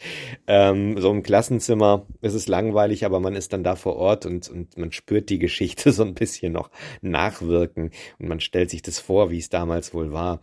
Und äh, da gibt es in Tunesien sehr viel zu entdecken. Natürlich auch so die islamische Kultur so ein bisschen reinzuschnuppern. Ähm, das, äh, ja, also Tunesien ist ja nicht jetzt Iran oder so, das, wo, ja, wo dann die Frauen mit Kopftüchern rumrennen müssen und auch die Touristen dann eins aufziehen müssen, sondern äh, doch ein, es war ein sehr offenes Land und man konnte aber schon mal so ein bisschen die, die islamische Kultur kennenlernen und äh, auch das ist spannend, natürlich in andere Kulturen reinzuschauen und ja, und wie gesagt, die Menschen dort, wo wenig Touristen waren, waren offen und freundlich, hilfsbereit gastfreundlich. Das war auf jeden Fall wunderbar. So, dann hast du so nach den Landschaften und so weiter gefragt. Ähm, ja, so ein bisschen habe ich ja schon gesagt, an der Küste. Wir waren ja im Frühjahr da, wo ohnehin alles geblieben, also ne, Karthago ist ja auch schon eher eine Provinzstadt verglichen mit Tunis. Ähm, diese schnuckligen Villen, die da waren, viel Grün, viel Blüte damals dort und überhaupt so an der Nordküste, so mediterranes Flair. Wir sind ja dann in, ja, komme ich gleich noch zu, zum Ort Tabaka gefahren. Das ist im Westen, also Nordwesten, auch ein Küstenort, der touristisch da noch nicht so erschlossen war und noch nicht so zugekleistert mit Hotelklötzen. Und das war so richtig so, ja, mediterranes Urlaubsfeeling da. Es war allerdings im April noch zu kalt, um dort zu baden. Also das war schon auf jeden Fall kühler. Wir waren hinterher nochmal auf Djerba da. Das war unser einziger Badetag. Da war es dann schon warm genug. Äh, Im Norden noch nicht so. Aber sehr schön dort. Und ja, vielleicht erkläre ich jetzt mal, weil das einfach jetzt auch Orte sind, die jetzt äh, auf unserer Reise auch als nächstes kommen, gehe ich einfach nochmal hier auf das Reisetagebuch. Ähm, Busfahrt nach Tabarka. Daran erinnere ich mich noch, das war eine sehr kurvige Strecke und da musste sich auch jemand übergeben. Ich weiß nicht mehr, ob er es noch nach draußen schaffte oder ob das im Bus war. Auf jeden Fall, ich erinnere mich, der Bus musste mal kurz halten. Und äh, ja, das war eine abenteuerliche Fahrt von Tunis nach Tabarka. Weiß jetzt gar nicht, wie weit das ist, aber es war schon ein bisschen äh, länger zu fahren. Tunesien ist ja jetzt auch nicht so groß, aber das war diese Fahrt und Tabarka, wie gesagt, sehr schön noch. Äh, man merkte, da war so ein bisschen Aufbruchstimmung, da gab's Baustellen von Hotels und äh, wie sich das weiterentwickelt hat, weiß ich nicht. Es kam ja dann so ein bisschen der Bruch, 11. September 2001, der Anschlag aufs World Trade Center äh, hat so den Islam ein bisschen in Verruf gebracht, äh, unberechtigterweise, weil äh, nur weil jemand muslimischen Glauben hat, ist er noch lange kein Terrorist. Und ähm, gerade Tunesien war ja damals die Religion, wurde ja auch vom Präsidenten Ben Ali eher unterdrückt, also die Radikalen, die Islamisten, die hatten da nicht viel zu melden in dem Land. Und dann gab's ja ein Jahr später, nachdem wir da waren, äh, auf Djerba diesen Anschlag auf die Synagoge. Und dann ist natürlich auch Tunesien ein bisschen in Verruf geraten ja, leider alles keine schöne Entwicklung und ich weiß nicht, wie sich das dann da auf den Tourismus, äh, ich sag, ja, doch, Tourismus, Terrorismus, ich weiß gar nicht, warum es so ähnlich klingt, dieses Wort, äh, natürlich auf den Tourismus ausgewirkt hat, der Terrorismus auf den Tourismus. Ähm, ich denke, dass viele dann gerade die Pauschaltouristen auch abgeschreckt wurden und was aus Tabaka geworden ist, weiß ich nicht. Deswegen, ich würde mich wirklich über Feedback freuen, wenn da jemand mal war in der Zwischenzeit in Tabaka zum Beispiel, ähm, was aus diesen Hotelbaustellen geworden ist. Ist das inzwischen auch ein aufgedunsener Touristenort oder ist es immer noch so schön überschaubar? Äh, Ja, Tabarka. Dann, ja, da konnte man auch schön am Strand spazieren gehen. Baden konnte man, wie gesagt, noch nicht. Äh, es gab da so Nadelfelsen. Das habe ich auch erst hier ähm, in der Beschreibung auf unserer Seite wieder entdeckt. Dann äh, fiel es mir auch wieder ein, diese Nadelfelsen gab es da zu sehen. Es gab so eine Festung, die auf einer Insel war, äh, die man von dort aus sehen konnte. Ich lese mal kurz den Einleitungstext hier, den Überblick. Tabarka ist ein kleiner Badeort nahe der algerischen Grenze, der noch nicht ganz vom Massentourismus erfasst ist. Die Stadt liegt in schöner Lage am Fuße der Krumiri, keine Ahnung, ob ich es richtig ausspreche, deren Berge im Hintergrund zu sehen sind. Die moderne Stadt wurde während des Protektorats von Franzosen erbaut und ist so was? Und so ist es kein Wunder, dass man in Tabarka ständig den Eindruck hat, sich in einem französischen Mittelmeerort zu befinden, freilich ohne die Touristenmassen. Ja, ähm, ich war, glaube ich, noch nie an einem französischen Mittelmeerort. Ich war Frankreich schon mal nur an der Atlantikküste, aber ähm, das hat, wie gesagt, meine Reisebegleitung geschrieben. Die übrigens, also ich muss das wirklich im Nachhinein nochmal loben. Die hat sich richtig Mühe gegeben mit diesen ganzen Recherchen und Infotexten. Ich bin selber erstaunt, wenn ich das jetzt so wieder lese. Ähm, und viele Sachen, die ich ja schon längst vergessen habe, kann ich hier wieder nachlesen. Sehr schön. Ja, äh, das ist Tabarka und von dort an, von dort haben wir so einen Ausflug gemacht nach, Mensch, jetzt muss ich mal wieder zurückgehen. Funktioniert das? Sehr gut. Ähm, äh, wie hieß dieses äh, Tunis? Tabarka? Das war am nächsten Tag, genau. Ein Draham war das, ein Bergort, ein Bergdorf und da haben wir so einen Spaziergang gemacht. Das gab da jetzt keine ausgeschilderten Wanderwege oder so. Wir sind einfach so ein bisschen rumgelaufen und das war sehr einsam da. Da war wirklich niemand. Und ja, das, das ist auch das Schöne, dass man in so einem Land wie Tunesien dann einfach auch diese einsamen Gegenden hat. Sowieso für mich Highlights, ich bin ja mehr so der Naturfreund, ich stehe gar nicht so auf viele Menschen, deswegen äh, habe ich ja Australien auch so geliebt, man kann einfach auch mal den Menschen aus dem Weg gehen und die Natur erleben. Und da gibt's in Nute äh, Nutesien, Nutesien, äh, gibt's schöne Fleckchen, einfach wo man auch mal allein sein kann. Ja, Landschaften, das ist einfach total unterschiedlich. Wie gesagt, dieses Mediterrane im, im Norden und Wüste im Süden und dann dazwischen so, so ein Mittelding. Ja, also es gibt natürlich, äh, ja, Olivenbäume, habe ich ja auch schon gesagt, hier und dort und äh, ja, dann zwischen Wüste und äh, mediterranem Flair ist dann, oder Klima ist dann alles vorhanden. Uh, ja, und wie gesagt, diese Steinwüsten dann im Süden, da gibt es so einen, einen Salzsee, Schott El Gerit, der ist aber so ziemlich ausgetrocknet, glaube ich. Also wir sind da auch nur vorbeigefahren oder wir sind da auch mal ausgestiegen. Also das ist dann eher Salz als See. ist, glaube ich, kaum noch Wasser da. Ähm, und dann, ja, im Süden dann die Sahara, natürlich, wie man sie kennt aus Funk und Fernsehen. Weiter in unserer Reise. Ähm, wir waren jetzt in diesem Bergdorf, wie gesagt, und dann sind wir weiter nach El Kef. Und El Kef ist auf so einem Berg gebaut. Da hat man oben Kaspar, so eine Festung. Die Kaspar, da kann man sich dann hinsetzen und wirklich runterschauen auf die Stadt. Das ist ganz toll. Und ich glaube, ich, das war das, was ich vorlesen wollte. Ähm, was El Kef heißt nämlich der Felsen, fasziniert vor allem durch seine dramatische Lage. Die kleine Stadt drückt sich an den Gipfel eines Berges, der aus jenen Felsen besteht, nee, aus jenem Felsen besteht. Ah, ja, okay. Steile, enge Kassen, oft auch unbefahrbare Treppen öffnen sich immer wieder zu fantastischen Ausblicken. Über die Stadt thront eine Kasper, die erst seit kurzem wieder die, der Öffentlichkeit zugänglich ist und bereits den Phöniziern als Aussichtspunkt diente. Weiter unten am Berg liegt die moderne Unterstadt, in der sich Schulen, Supermärkte und Busbahnhof befinden. Also äh, El Kef gar nicht so der Touristenort, aber auf jeden Fall auch sehenswürdig. Ich, das war dieser Ort, wo ich erzählt habe, wo wir dieses, diese billigste Unterkunft gebucht hatten mit dreckigen Toiletten und schmuddeligen Decken und wir dann aber am nächsten Tag dann in das gute, das beste Hotel der Stadt gegangen. Dann haben wir El Kef wirklich von allen Seiten dann auch kennengelernt. Ähm, ja, und von El Kef kann man dann, wie gesagt, äh, diesen Ausflug nach Duga machen. Das ist diese römische Stadt, wovon ich schon erzählt habe. Und wir sind dann ja wirklich von Duga Nouvelle, dem heutigen Ort, wo die Menschen wohnen, sind wir dann den Berg raufgelaufen und äh, gerade noch mal gucken, wie viel, wie weit das war, dass da steht. Ach, es fängt wieder auf Seite 1 an. Also ganz perfekt habe ich das Ding nicht programmiert. Ähm, vier Kilometer tatsächlich. Also vier Kilometer sind wir dann den Hügel rauf. Äh, ja, ein vier Kilometer langer Weg den Hügel hinauf führt den Besucher vorbei an malerischen Wiesen zu den sagenhaften Kulturschätzen. Also äh, meine Ex hat damit den Adjektiven auch nicht gespart. Malerische Wiesen, ja natürlich die Olivenbäume und sowas äh, hat man dann da auch im Landesinneren.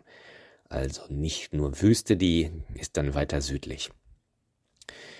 Ähm, einen schönen Ohrenblick, den ich von Dugger einspielen will, weil als wir den Weg rauf gingen, kam so ein Bauer mit seinen Kühen den Berg rauf und man hört eigentlich gar nicht die Kühe, die sind still, aber dieser Bauer, der mal seine Kühe antreibt und das ist auch ein Ohrenblick, den ich hier auf der Website habe. Den würde ich noch äh, gerne einspielen. Vorher vielleicht noch erzählt, ich erinnere mich noch, dass wir dann in äh, Duga Nouvelle, da hielt gerade ein Schulbus und Kinder stiegen aus und die Kinder haben einen dann fröhlich und freundlich begrüßt und einen angequatscht und äh, das sind dann halt diese schönen Begegnungen. Also nicht überall in Tunesien wird man von Händlern genervt, die was verkaufen wollen, sondern einfach von auch neugierigen Menschen, die sich freuen, dass äh, Touristen kommen.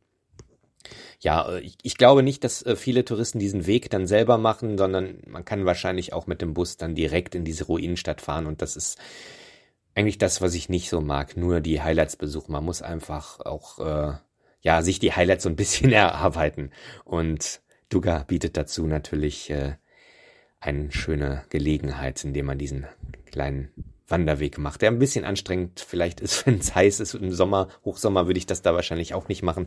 Ja, aber man kann dann schöne Dinge erleben, wie zum Beispiel diesen Kuhtreiber hier.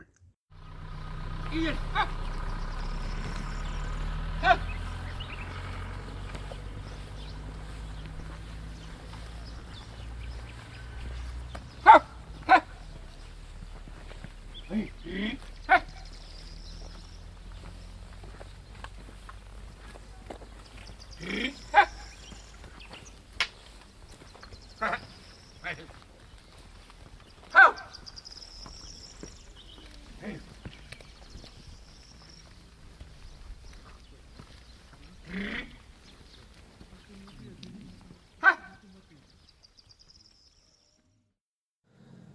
Es ist sehr witzig. Ich dachte gerade an diesen Ohrenblick mit dem Straßenfeger, den, den ich dann am ersten Morgen da aufgenommen habe. Ich mache mal gerade das Fenster auf. Straßenfeger. So klingt ein Straßenfeger in Berlin. Ich halte mal raus. Fährt hier gerade vorbei, so eine Reinigungsmaschine, ja. Und ich habe nämlich gerade drüber nachgedacht, ja, allein an diesem ersten Ohrenblick erkennt man ja schon so ein bisschen den Unterschied zu Deutschland. Ähm, arabische Musik, die Läden öffnen und dann dieser Straßenfeger, den man fegen hört und ähm, ja, und da fährt gerade dieses Monstrum da vorbei. Sehr witzig. Ja, natürlich klingt Tunesien oder Tunesien, wie ich es erlebt habe vor 20 Jahren, äh, schon sehr anders als Deutschland. Und das Problem bei westlichen Großstädten ist immer, Deswegen, es ist selten, wenn ich jetzt mal nach Hamburg fahre, dass ich da irgendwie Ohrenblicke sammle, höchstens vielleicht mal in der U-Bahn, weil die U-Bahn klingt dann anders als in Berlin und, und solche Feinheiten kann man da vielleicht noch als Unterschiede sehen oder in, in, australisch, äh, in australischen Großstädten klingen die Ampeln anders als in Deutschland, also für die, die Blinden dieses äh, Signal, was sie dann von sich geben, das akustische. Ähm, das sind sehr, sehr kleine Unterschiede, die man bei westlichen Großstädten hat. Und meiner Meinung nach liegt es hauptsächlich am Straßenverkehr, an den Autos, weil ja, wir bauen ja unsere Städte eher für Autos oder haben die Städte eher für Autos gebaut als für die Menschen. Inzwischen findet da so langsam ein Umdenken statt. Aber ich glaube, wenn wir uns die gesamten Autos mal wegdenken würden, dann würden unsere Städte auch sehr äh, unterschiedlich klingen. Dann wird wahrscheinlich München ganz anders klingen als Berlin oder Hamburg. Ich weiß es nicht. Und ähm, wenn ich jetzt von den tunesischen Altstädten ausgehe, ich weiß gar nicht, ob es da überhaupt Autos gab. Ähm, ja, das ist natürlich dann eine ganz andere äh, Kultur, die dann entsteht, wenn da jetzt keine fette Straße ist, sondern einfach da äh, ja Menschen wandeln oder man hört einfach die Musik aus dem Laden Und äh, das kann man jetzt hier an einer dicken Straße in Berlin jetzt nicht so unbedingt, selbst wenn in irgendeinem Laden Musik gespielt wird. Also da verschiebt sich dann einfach natürlich die Wahrnehmung. Das ist das eine. Ich sag mal, in der Neustadt von Tunis zum Beispiel, die wird wahrscheinlich auch nicht so viel anders klingen als äh, eine deutsche Großstadt, weil es da einfach auch dicke Straßen auch wieder gibt. Ja. Das andere ist natürlich, wir sind in einem islamischen Land in Tunesien und das Markanteste, ich habe es ja noch gar nicht genannt, aber der Ruf des Muezzins, der ist natürlich allgegenwärtig. Daran erkennt man sofort, ah ja, okay, ich bin gerade in Tunesien, wenn man morgens wach wird und vom Muezzin Ruf geweckt wird. Das ist natürlich ein sehr markantes Geräusch. Ja, auch so ein, ein Leitmotiv des Landes, kann man so sagen. Ja, die Sprache natürlich auch. Klar, Sprache ist auch immer, macht den Sound eines Landes natürlich auch aus. Das, das Arabische, das ganz anders klingt als jetzt Deutsch. Und das sind so die, die Sachen, die man so, die mir so einfallen. Natürlich, äh, wäre es jetzt einfacher gewesen, du hättest mich vor 20 Jahren das gefragt. Aber das Schöne ist ja, ich habe ja meine Website und da gibt's eine Geschichte, nennt sich der Klang der Wüste. Und ich habe das gerade nochmal durchgelesen und ich äh, bin doch jetzt ein bisschen beseelt, weil diese Website ist 2002 entstanden, ja, 2001 waren wir in Tunesien, 2002 habe ich diese Website gemacht. Und die hat tatsächlich den, den Titel, also der Klang der Wüste ist der Untertitel. Und der, der Haupttitel ist Ohrenblicke. Und es scheint tatsächlich das erste Mal zu sein, dass ich diesen Begriff so offiziell verwendet habe für das, was ich da so aufgenommen habe auf meinen Reisen, also die Ohrenblicke. Und äh, ja, das ist ja schon fast historisch. ja, 2006 habe ich den Podcast Ohrenblicke gestartet und äh, den Begriff für meine akustischen Momentaufnahmen habe ich dann auf jeden Fall schon 2002 zumindest drüber nachgedacht. Das ist äh, auf jeden Fall sehr schön. Ja, und wenn ich diesen Text hier so lese, dann beschreibe ich halt so die Sachen, ähm, ein paar Sachen habe ich ja schon vorgespielt. Ne, das, das äh, Treiben der Händler oder die, den Kuhtreiber. Das gab übrigens auch Schafe. Das lese ich aber hier jetzt erst. Die Schafe hört man ja auch nicht. Man hört ja nur den Kuhtreiber, beziehungsweise Schaftreiber. Und genau diese Orgelmusik in Tunis, die, der Kontrast dann Altstadt, Neustadt und das sind alle solche Sachen, die mir auch noch in Erinnerung sind. Und ich vermute, es ist ja auch so, wenn wir Kindheitserinnerungen haben, das sind oftmals ja gar nicht so die, die echten Erinnerungen, sondern die sind so im Laufe äh, des Lebens auch verfälscht oder geprägt wurden durch Erzählungen, durch Fotos und dann weiß man nicht mehr, ist das, was ich jetzt im Kopf habe, wirklich die, die originale Erinnerung oder ist das die Erinnerung an ein Foto oder an eine Geschichte, die mir die Oma mal erzählt hat. Und so ist es ein bisschen, glaube ich, auch mit meinen Ohrenblicken, die ich natürlich Jahre später noch verarbeitet habe im Podcast und auch auf dieser Website ähm, wie jetzt Tunesien wirklich klingt, kann man jetzt wirklich sagen, da müsste man nochmal dahin reisen. Äh, und das natürlich jeder Ort klingt anders, gerade wenn jetzt nicht der Straßenverkehr dominiert. Das wird in jedem Land so sein. Und ob ich jetzt im ländlichen Bereich bin, da klingt es anders als auf einem Markt oder in der Wüste, wo man ja fast gar nichts hört. Da habe ich äh, den letzten Abschnitt hier von diesem Text kann ich auch mal vorlesen. Noch zahllose weitere Klangereignisse habe ich mir aufbewahrt, die hier zu Hause, losgelöst von der optischen Reizüberflutung Tunesiens, ihre ganz besondere Magie entfalten können. Nur eine Tatsache ist bedauerlich. Mir ist es leider nicht gelungen, den lautesten und gleichzeitig doch leisesten, den gewaltigsten und doch friedlichsten, den faszinierendsten und mächtigsten Klang dieses Landes auch nur annähernd festzuhalten – die einsame und fast unheimliche Stille einer Nacht in der Sahara. Ja, das habe ich in sehr poetischen Worten da beschrieben und äh, so empfinde ich das auch immer noch. Äh, ich habe ja schon erzählt von diesem Moment, wo ich nachts wach wurde und es plötzlich so totenstill ist.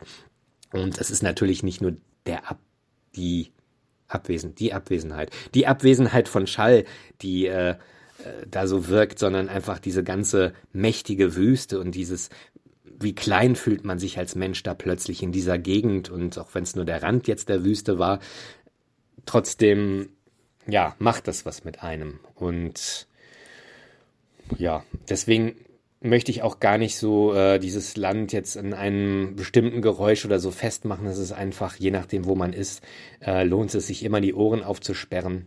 Und gerade wenn keine Autos die die akustische Umwelt verpesten, äh, ja, einfach mal die Ohren aufmachen und eigentlich klingt jeder Ort doch irgendwie anders.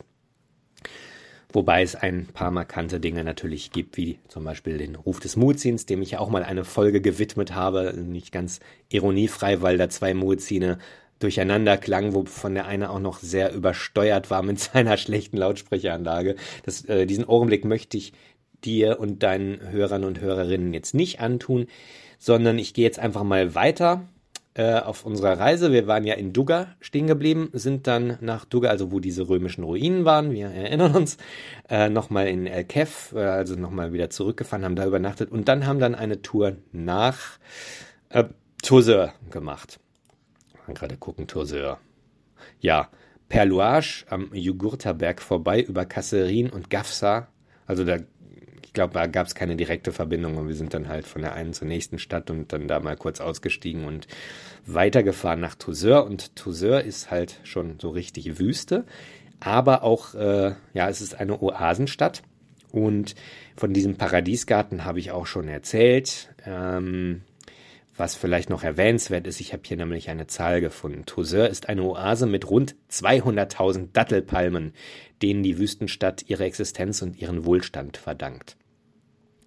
Ja, das kann ich jetzt nicht nachprüfen, das wird wohl so sein. Ähm, ich erinnere mich noch an diese, diese vielen Palmen und ich weiß auch noch, als wir dann in dem Palmenhain da waren, war so ein älterer Herr, der uns da so ein bisschen was gezeigt hatte und uns auch die Früchte gezeigt hatte und äh, ja, und das war einfach ein freundlicher Mensch und äh, der nachher auch nicht die Hand aufgehalten hat, ich möchte jetzt dafür bezahlt werden, sondern er wollte einem das einfach nur zeigen. Es gibt natürlich dann auch in der Stadt gab es, habe ich hier auch nochmal wieder gelesen, Touristenführer, die dann Touristen anquatschten und ihnen die Stadt zeigen wollten. Die muss man dann teilweise dann auch wieder abwimmeln. Überall da, wo Touristen sind, gibt's dann auch welche, die äh, da natürlich Geld wittern. Und ähm, ja, mit einem Reiseführer kommt man, glaube ich, in auch ganz gut alleine klar. Braucht man keinen Führer. Ähm, was da interessant ist, diese Lehmziegelarchitektur und zwar so reliefartige äh, Ziegel, die dann so hervorstehen, also so eine Art Muster dann ergeben an so einer Häuserfront sozusagen, an der Mauer, ähm, ja, die so ganz eigene Muster bilden und die sind nicht nur so gebaut, weil es schön aussieht, sondern auch äh, sorgt es für Kühlung, dadurch, dass sie so einen kleinen Schatten dann immer erzeugen an der Wand. Und das äh, hat man wohl auch deshalb so gebaut, stand zumindest so im Reiseführer und auch auf unserer Website. Ja, Sehenswürdigkeiten, die Oase Toussaint. Ähm, von Toussaint kann man dann diese schönen Ausflüge zu den Bergoasen, habe ich ja schon drüber erzählt, unternehmen. Ich muss gerade noch mal gucken. Hm, Paradies, ja, der Paradiesgarten habe ich auch schon. Ich habe schon sehr viel über Toussaint erzählt, glaube ich. Die Bergoasen, genau, Tamersa, Mides und Cebika. Und diese drei Oasen sind auch alle unterschiedlich und auf jeden Fall auch eine Reise wert. Ähm, ich sehe gerade, da kann man eine Ballonfahrt über der Wüste machen. Mhm. Aber haben wir nicht gemacht. Das war wahrscheinlich auch schweineteuer. Äh, Metlawi heißt dieser Ort. Kann man auch von Toser aus anfahren. Von dem dieser Salonzug losfährt, habe ich, glaube ich, habe ich das schon erzählt. Der Leser Rouge, die rote Eidechse. Das ist ein alter äh, Salonzug aus der Kolonialzeit noch, der jetzt halt eine Touristenattraktion ist falls es heute noch ist, war es zumindest damals so. Ähm, müssen wir mal schauen, da gibt es hier auch Historisches zu. Wurde 1910 erbaut und war ein Geschenk Frankreichs an den Bay von Tunis. Ja, also ein, ein altes Ding. Und ähm, der rattert dann durch diese Selja-Schlucht, durch Tunnel, schroffe Felswände, enge Schluchten und vereinzelte Palmen steht hier. Die Fahrgäste können dabei in komfortablen Sesseln des Prunkwaggons, auf den harten Holzbänken für Bedienstete und auf dem Ausguck für Wachleute sitzen oder am Wagenende an der freien Luft stehen. Ich glaube, das haben wir dann auch hauptsächlich gemacht, weil da konnte man die besten Fotos schießen. Haben wir auch ein paar schöne Fotos gemacht. Hier so richtig dicke Felswände, hohe Felswände. Äh, ansonsten eine sehr ja, karge Wüstenlandschaft Und so ein paar vereinzelte Palmen sieht man hier. Und natürlich habe ich von diesem Zug auch einen Ohrenblick gesammelt.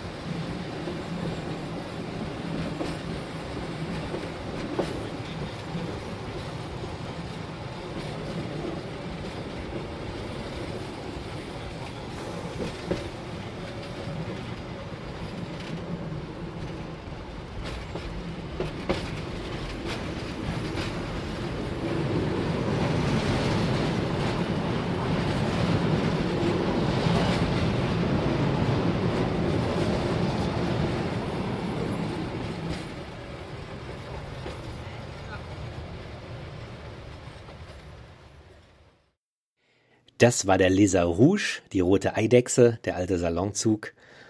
Und an einer Stelle hat man sogar meine Kamera gehört, das Klicken und das Weiterspulen des Films. Ja, liebe Kinder, früher hat man in eine Kamera einen Film eingelegt und der wurde dann von einem Motor weitergespult. Früher musste man das sogar noch selber machen. Kenne ich auch noch die Zeiten. Gut, das, äh, ja, Toussaint habe ich jetzt, glaube ich, genug zu erzählt. Äh, vielleicht noch ein bisschen geografisch. Also wir sind jetzt schon ziemlich weit im Süden. Äh, Tabaka und auch selbst El Kef ist ja noch eher nördlich gelegen jetzt auf der Karte. Ähm, Toussaint ist dann schon auf der Karte vielleicht eher in der Mitte von Tunesien, aber ganz unten im Süden ist ja auch nur die Sahara. Da ist nicht mehr viel Leben. Äh, Toussaint ist dann schon wirklich Wüste und drumrum zumindest. Wie gesagt, die Stadt selbst ist dann natürlich sehr von vielen Palmen bewachsen. Es ging dann weiter. Ich gucke nochmal hier in unsere Reisekartei äh, Bergoasen. Ja. Und dann sind wir über den Chott El Gerid, also diesen trockenen Salzsee, nach Kebili und weiter nach Dus. Und Dus war dann halt der Ort, wo wir diese, diesen Trek da in die Wüste gebucht haben. Da habe ich ja schon ein bisschen drüber erzählt. Und das ist dann einen Sturm gab. Ich habe auch noch mal nachgelesen, auch da in Dus.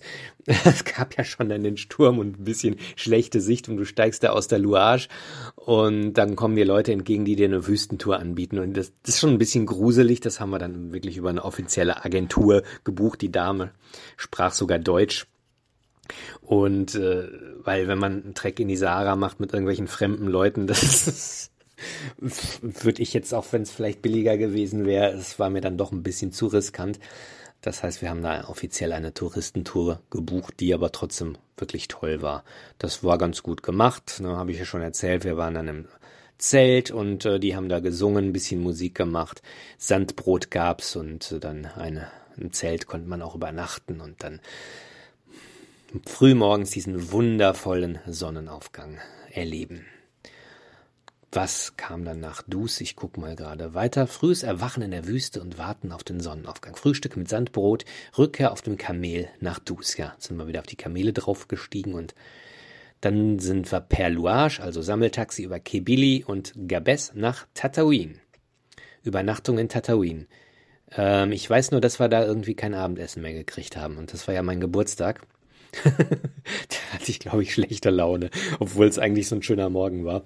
Ähm, ja, da hatte das Restaurant, oder gab es noch ein Restaurant? Ich weiß nicht mehr, ich glaube nicht mehr. Äh, kleine Verwaltungsstadt in der Wüste Südtunesiens hat außer ihren berühmten Gazellenhörnern, einem süßen Gebäck, nicht viel zu bieten. Ich kann mich noch erinnern an dieses furchtbar süße Gebäck, ja. Doch kann man von hier Ausflüge in die faszinierende Xur-Region unternehmen und die Architektur der Berber inmitten der endlosen Wüstenlandschaft bewundern. Ja. Also an Tatooine selbst habe ich, wie gesagt, eigentlich kaum Erinnerungen, außer dass wir da zu spät kam, um noch ein äh, offenes Restaurant zu haben. Ja. Stoppen wir mal an dieser Stelle, denn wir sind jetzt inzwischen, an welchem Reisetag sind wir? 16. Tag. Also wir haben noch eine knappe Woche. Davon erzähle ich dann in der nächsten Antwort. Natürlich ist das verständlich, dass man nach 20 Jahren nicht mehr alle Eindrücke im Detail abrufen kann. Da hilft uns deine Homepage sicherlich auf der einen Seite recht ordentlich weiter. Und zum Zweiten, also ich finde, man merkt schon, dass dir viele Erinnerungen dann doch noch wieder zurückkommen, dadurch, dass du dich mit der ganzen Geschichte nochmal beschäftigst. Das bringt mich dazu, nochmal einen Vorstoß äh, zu machen und nochmal ein bisschen mutiger zu werden, nachdem wir nämlich jetzt erfahren haben von dir, wie du das Land akustisch noch in Erinnerung hast. Probieren wir das Ganze mal mit deiner Nase aus. Kannst du dich noch dran erinnern, ob du dich an bestimmte Gerüche, an Düfte erinnerst? Sowohl in der Innenstadt als auch vielleicht auf dem Land. Ähm, kannst du dich an, das, an den Geruch des Meeres irgendwie noch erinnern? Oder an andere bestimmte Situationen? Die Wüste zum Beispiel würde mich wahnsinnig interessieren. Hat man da irgendeinen Geruch in der Nase? Ähm, ich könnte mir vorstellen, dass man vielleicht so ein bisschen, keine Ahnung, ein bisschen was Salziges oder sowas merkt, aber da mag ich mich komplett täuschen, weil ich natürlich noch nie in meinem Leben in einer Wüste war. Magst du mal probieren, ob du da in der Erinnerung gekramt irgendwas noch zusammenbekommst, bevor du dich dann auf den weiteren Weg machst und uns mitnimmst? Oh, das ist jetzt nicht so einfach. Es ist ja ohnehin schon schwer, äh, Gerüche zu beschreiben. Und wenn jetzt Gerüche so lange zurückliegen, ja, natürlich gab es Gerüche, es gab sicherlich auch markante Gerüche. Ähm, und es ist jetzt so bei meinen Ohrenblicken, wenn ich die höre, sage, ah ja, stimmt, das war da und da. Und dann ist man wieder in der Situation drin. Äh, wenn ich ein Foto ansehe, dann denke ich, ah ja, so sah es da aus. Und bei Gerüchen wird es ähnlich funktionieren. Gäbe es denn eine Methode, um Gerüche aufzuzeichnen? Aber das ist ja leider technisch nicht möglich. Mhm.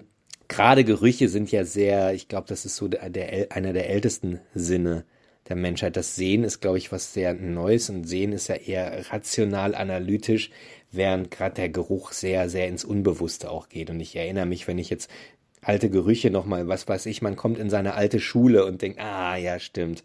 Dann kommt wieder diese ganze, das ganze Gefühl, dieses ganze Gefühl dann hoch. Und so wird sicherlich sein, wenn man jetzt auch wieder in ein Land reist, wo man lange nicht war. Äh, der Geruch ist noch irgendwo im Unbewussten gespeichert und wird dann wieder hervorgeholt. Das ist spannend, aber ich habe jetzt, ich kann jetzt da überhaupt nichts zu sagen. Natürlich in den äh, Städten ganz unterschiedliche Gerüche, wenn es jetzt da Händler gab oder je nachdem, was die angeboten haben oder äh, auf dem Markt. Äh, in den Neustädten roch es dann wahrscheinlich ähnlich wie in, in deutschen Städten, hauptsächlich nach Autos, wie das ja leider bei uns doch oft so ist. Ähm, ja, oder da, wo die Louage-Fahrer dann ihren Motor laufen lassen und die Abgase dann die Luft verpesten. Doch, da kann ich mich auch noch dran erinnern. Wie riecht die Wüste?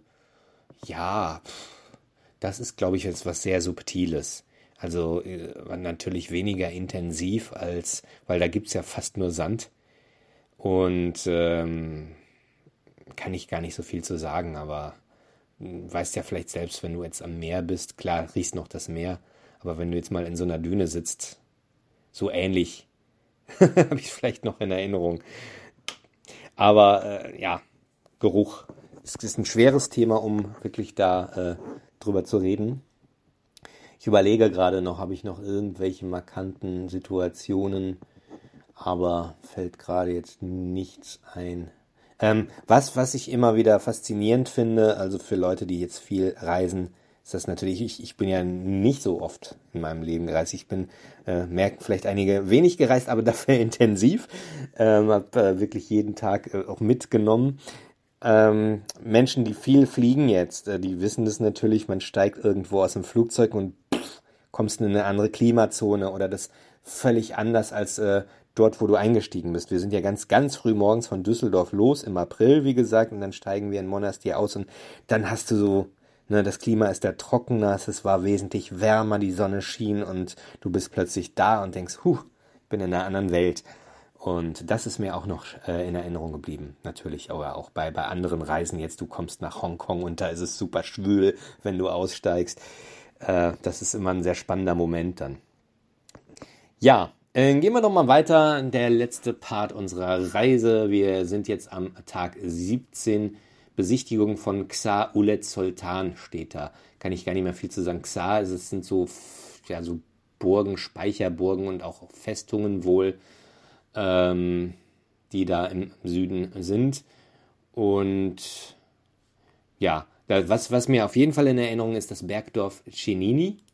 Das war sehr strange. Das ist wirklich völlig am Arsch der Welt auf so einem kleinen Berg Ähm, die Menschen lebten da in sehr einfachen, armen Verhältnissen. Die haben dann auch das Wasser mit dem Esel dann vom Brunnen geholt und, ähm, und was dann so absolut unwirklich war, dass dann ständig Touristenbusse kamen und dann kamen dann die Touristen wie so die Pinguine laufen den Hügel rauf und äh, die Kinder betteln die dann an und ähm, einige ältere Damen hatten dann auch schon so eine Tüte für die Kinder. Ich weiß nicht, ob man da vielleicht eine wie im Zoo dann so Tierfutter kauft. Also es ist schon ein bisschen zynisch, aber so war es eigentlich. Also ich, ich fand das ein bisschen befremdlich, äh, diese Kontraste jetzt dann und äh, ach guck mal die armen Kinder da und ähm, habe ich jetzt gelesen auf unserer Website, hatte ich nicht mehr im Kopf, aber da gab es wohl auch Souvenirshops, die so überhaupt nicht in dieses Landschaftsbild und dieses Dorfbild dann passten.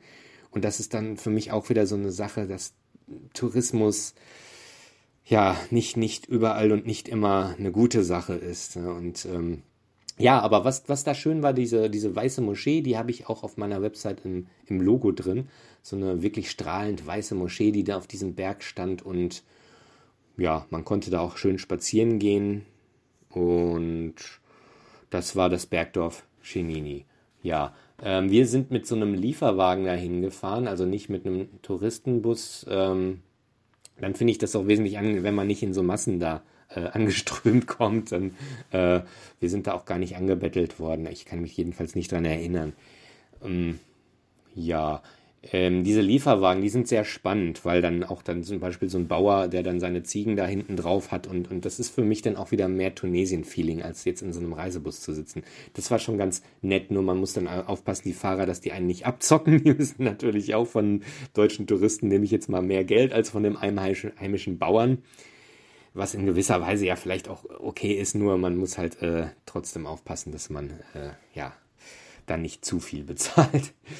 Ja, das war Chini. Ich weiß nicht, wie es da heute aussieht, ob das immer noch dieser Kontrast da ist, ob die immer noch so äh, äh wohnen, weil viele sind wohl in ein neues Dorf, äh, Chinini Nouvelle oder wie hieß es? Äh, irgendwas mit Novelle auf jeden Fall, also immer eine neue Version des alten Dorfes umgesiedelt worden. Ob da heute noch Menschen wohnen auf diesem Berg, ich weiß es nicht. Ja, ähm, gehen wir doch mal weiter in unserer Reisechronik hier äh, Luage-Fahrt nach Djerba. Djerba ist so die klassische Urlaubsinsel in Tunesien und entsprechend langweilig fand ich es auch, obwohl es eigentlich schön war, aber ist natürlich wieder voll mit Hotels. Und äh, wir haben in der Hauptstadt da Humzug übernachtet äh, und äh, sind dann, wir haben da Fahrräder gemietet, glaube ich, ne? Und wir wollten dann, wir haben einen Badetag im ganzen Urlaub gemacht um, es war, glaube ich, wirklich der langweiligste Tag des Urlaubs, aber zumal wir dann auch bei den Hotelstränden darf man sich gar nicht hinhauen, dann haben ja alle so ihre Armbändchen da, die Hotelbewohner, äh, und äh, man muss sich dann irgendwo ein Fleckchen suchen, wo man äh, baden darf. Das war gar nicht so einfach. Zumal dann auch, glaube ich, die Strände, die nicht so dem Hotel gehörten, dann auch, äh, lag dann Müll rum. Und äh, aber ich erinnere mich, wir hatten dann irgendwo auch einen Strand, wo wir uns dann niedergelassen haben. Ich weiß nicht, ob das vielleicht auch war, bevor uns dann der, der Hotelangestellte dann verscheucht hatte. Ähm, keine Ahnung. Ja, das war Djerba.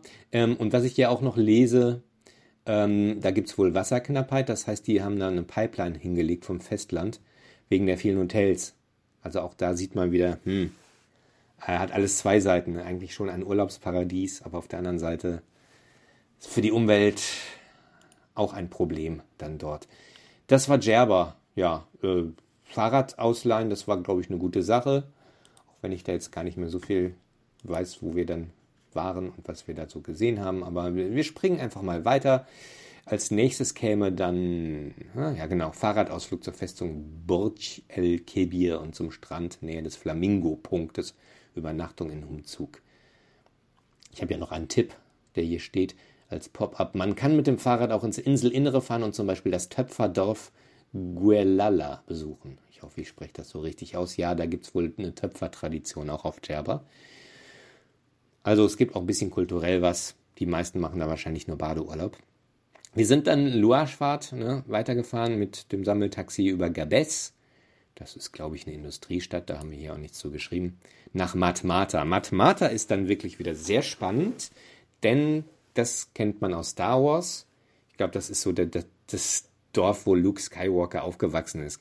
Ich bin jetzt, wie gesagt, nicht so Star Wars-Firmen, aber das sind diese Höhlenwohnungen, wo auch heute noch Menschen wohnen und da gibt es dann auch ein Hotel, soweit ich weiß, ne? Ähm, wo man dann, oder? Verwechsel ich das jetzt mit Kubapedi in Australien? Ich gucke hier lieber nochmal nach. Oh, da habe ich gar nichts zu geschrieben. Jetzt gibt es nur den Einleitungstext. Ne?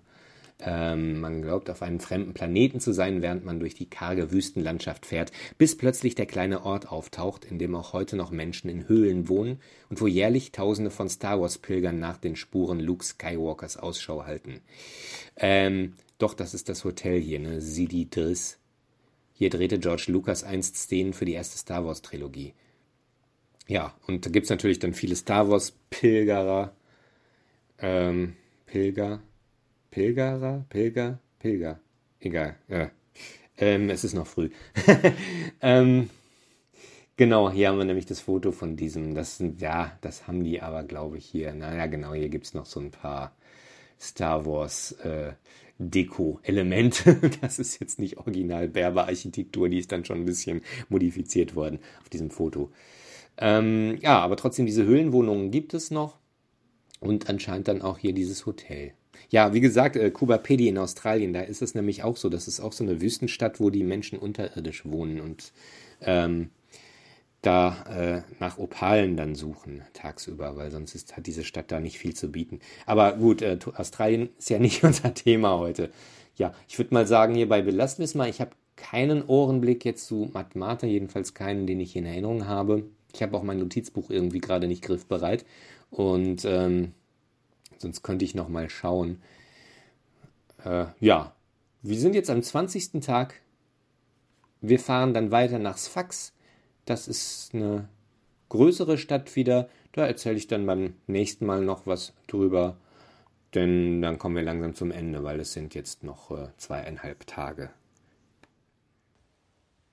Bevor du uns jetzt ein Stückchen weiter mitnimmst auf deine Reise durch dieses Land, hätte ich vielleicht eine Idee, worüber du mal nachdenken könntest. Und zwar, wenn du dich versuchst jetzt zurückzuerinnern, kannst du dich noch so ein bisschen erinnern, weil du ja nun viel diese Ohrenblicke eingefangen hast, wie das Land rein akustisch auf dich wirkte. Also würdest du sagen, es klingt einfach komplett durchgehend anders, als du es von zu Hause gewohnt warst und bist? Oder ähm, ist vieles identisch. Also klingt die Stadt letzten Endes durch Autogeräusche, durch das verschiedene Gemurmel der Menschen dann doch wieder relativ ähnlich, als wenn du in einer deutschen Großstadt drinne bist und auch wenn du weiter draußen außerhalb warst. Also war das für dich wirklich so, dass du auch akustisch den Eindruck hattest, dass das irgendwie eine ganz andere Welt ist? Oder würdest du sagen, letzten Endes ähm, sind es nur kleine Unterschiede? Ja, und wie gesagt, dann lass uns ein Stückchen weiterreisen durch dieses Land. Jetzt muss ich doch mal den Columbo machen. Mir ist nämlich noch was eingefallen, dass ich eigentlich äh, ja noch hätte sagen müssen zu Gerber natürlich äh, gerade in dem Jahr, wo wir waren, wir waren ja 2001 da und ein Jahr darauf, ich glaube, es war sogar im April, ich bin wieder doch im April, äh, gab es den Anschlag auf die Synagoge La Griba und ähm, ja, es, es gab zumindest eine kleine jüdische Gemeinde noch auf Djerba von der wohl viele inzwischen dann auch schon nach Israel ausgewandert waren, wie es heute ist, weiß ich nicht. Und dann gab's ja, nach dem 11. September 2001 kam dann im April 2002 dann, ich glaube, es war sogar auch der 11. Und da hat man sich damals, glaube ich, gefragt, ob das jetzt irgendwie ne, von Al-Qaida dann irgendwie symbolisch gemeint ist, dass immer am 11. was passiert, keine Ahnung. Ähm, hat sich ja dann nicht so fortgesetzt, aber das war schon dann ein Schock auch für Tunesien, weil Tunesien ja immer so Islam light war und ähm, also light im Sinne von leicht, ne, Englisch. Ähm, und ja, dann plötzlich äh, wurden die natürlich auch mit Terrorismus in Verbindung gebracht. Und ich erinnere mich noch, ich hatte damals, da ich ja an dieser Website gearbeitet habe, das stand sogar noch drin, ähm, das mit dem Anschlag hier äh, auf unserer Informationsseite, äh, mich, mich auch mit Tunesien ausgetauscht in einem Forum und mit Tunesien-Reisenden. Es gab da so ein Forum damals und ähm, ich erinnere mich noch, dass die dann ganz sofort nach dem Anschlag sofort die die Moschee, äh, die Quatsch, die Synagoge, äh, die die die Wand wieder getüncht haben, dass da keine Blutflecken mehr waren und äh, ja, das unter den Teppich kehren wollten, was natürlich völlig nach hinten losging. Und äh, das war für die Tunesier auf jeden Fall ein Schock, weil natürlich dann der Tourismus dann drohte einzubrechen wahrscheinlich auch eingebrochen war. Ich habe hier noch irgendwo was stehen, ja? Ja. Brandanschlag vom April 2002, bei dem 21 Menschen ums Leben kamen. Na, war die Synagoge eine Zeit lang für Touristen nicht mehr zugänglich, ist aber inzwischen wieder geöffnet. Wie es heute ist, weiß ich nicht, ob da auch noch die jüdische Gemeinde, ob es die noch gibt. Ähm, ja, das äh, war auf jeden Fall, naja, ist wichtig zu erwähnen natürlich. Du sag mal, bevor wir jetzt weiterreisen, ähm, kannst du dich noch zurückerinnern, wie das bei euch war? Also, wenn ich irgendwo auf Reisen oder so bin oder war, und das geht so auf das Ende zu, dass man so ein, zwei Tage noch vor sich hat, dann ist man immer so ein bisschen ja, missmutig ähm, und, und denkt auch eigentlich schade, dass es schon vorbei ist. Nun wart ihr aber wesentlich länger, als ich jemals weg gewesen bin. Kannst du dich noch erinnern? Hast du dich eigentlich darauf gefreut, wieder nach Hause zu fahren? Und sind ja Familie, Freunde und so weiter, die warten ja auf einen. Oder hast du auch eher so gedacht, ach schade, ist schon vorbei? Vielleicht magst du das zwischendurch mal eben mit beantworten, bevor es dann weitergeht. Ja, wir waren ja drei Wochen unterwegs und ähm, wie man schon gemerkt hat, es war ein sehr aktiver Urlaub. Das heißt, wir sind ja fast jeden Tag irgendwie weitergereist und haben jeden Tag was unternommen und ähm, insofern war das nicht die Art Urlaub, wo man sich jetzt irgendwie äh, richtig erholt. Also ich erinnere mich noch, dass ich ja vorher hatte ich ähm, für mein Studium an einem Kurzfilm gearbeitet, hatte da ein bisschen unter Zeitdruck, musste noch was fertigstellen und dann hatte ich mich sehr auf den Urlaub gefreut. Ähm, dieser Urlaub war dann halt auch nicht so, dass wir uns da irgendwie äh, äh, ja einen gemütlichen gemacht haben, sondern wir waren einfach aktiv immer unterwegs. Und äh, ich war eigentlich dann auch ganz froh, wieder nach Hause zu kommen, dass man sich einfach mal hinhauen kann und sagen, heute mache ich mal nix. und das ist dann die andere Seite dieses Urlaubs gewesen. Das ist vielleicht ein, ja, ich, ich bleib auch manchmal ganz gerne vielleicht mal länger an einem Ort, aber wir hatten natürlich schon auch das Bedürfnis, äh, möglichst viel zu sehen und zu erleben in Tunesien, wenn man schon mal da ist. Äh, ja, und hatte jetzt keinen kein Wehmut, dass wir da wieder abgereist sind. Wir haben drei tolle Wochen gehabt, die auch teilweise natürlich auch ein bisschen anstrengend waren, teilweise auch sehr schön und erholsam und äh, mit diesem ganzen Gepäck sozusagen, das wir dann angesammelt haben, seelisch, äh, sind wir dann nach Hause geflogen und äh, ja, nach Düsseldorf dann wieder in meine WG. Und ich erinnere mich noch, als wir dann nach Hause kamen, saß da meine Mitbewohnerin und äh, die anderen, glaube ich, saßen da zusammen und sie hatte gerade ganz schlimm Liebeskummer, weil ihr Freund sich gerade getrennt hatte und die haben uns, glaube ich, gar nicht so wahrgenommen. Das heißt, wir haben jetzt da auch keinen herzlichen Empfang bekommen.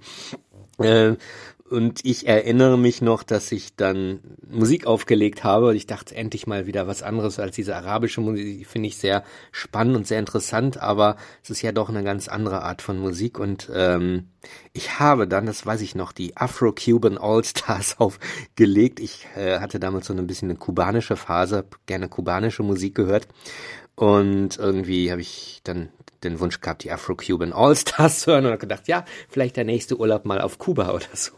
Weil musikalisch äh, ist mir das näher, obwohl es natürlich viel weiter weg ist, interessanterweise, als jetzt die arabische Musik, die ich aber auch sehr interessant finde und äh, es ist halt nur, man ist ja mit dieser Musik nicht groß geworden und man muss sich da erstmal reinfinden. Sie klingt schon für unsere Ohren fremder als jetzt die äh, ne, afro-kubanische Musik beispielsweise. Sehr interessant. Ja, aber äh, also Wehmut hatte ich äh, nicht. Ich habe mich auf zu Hause gefreut.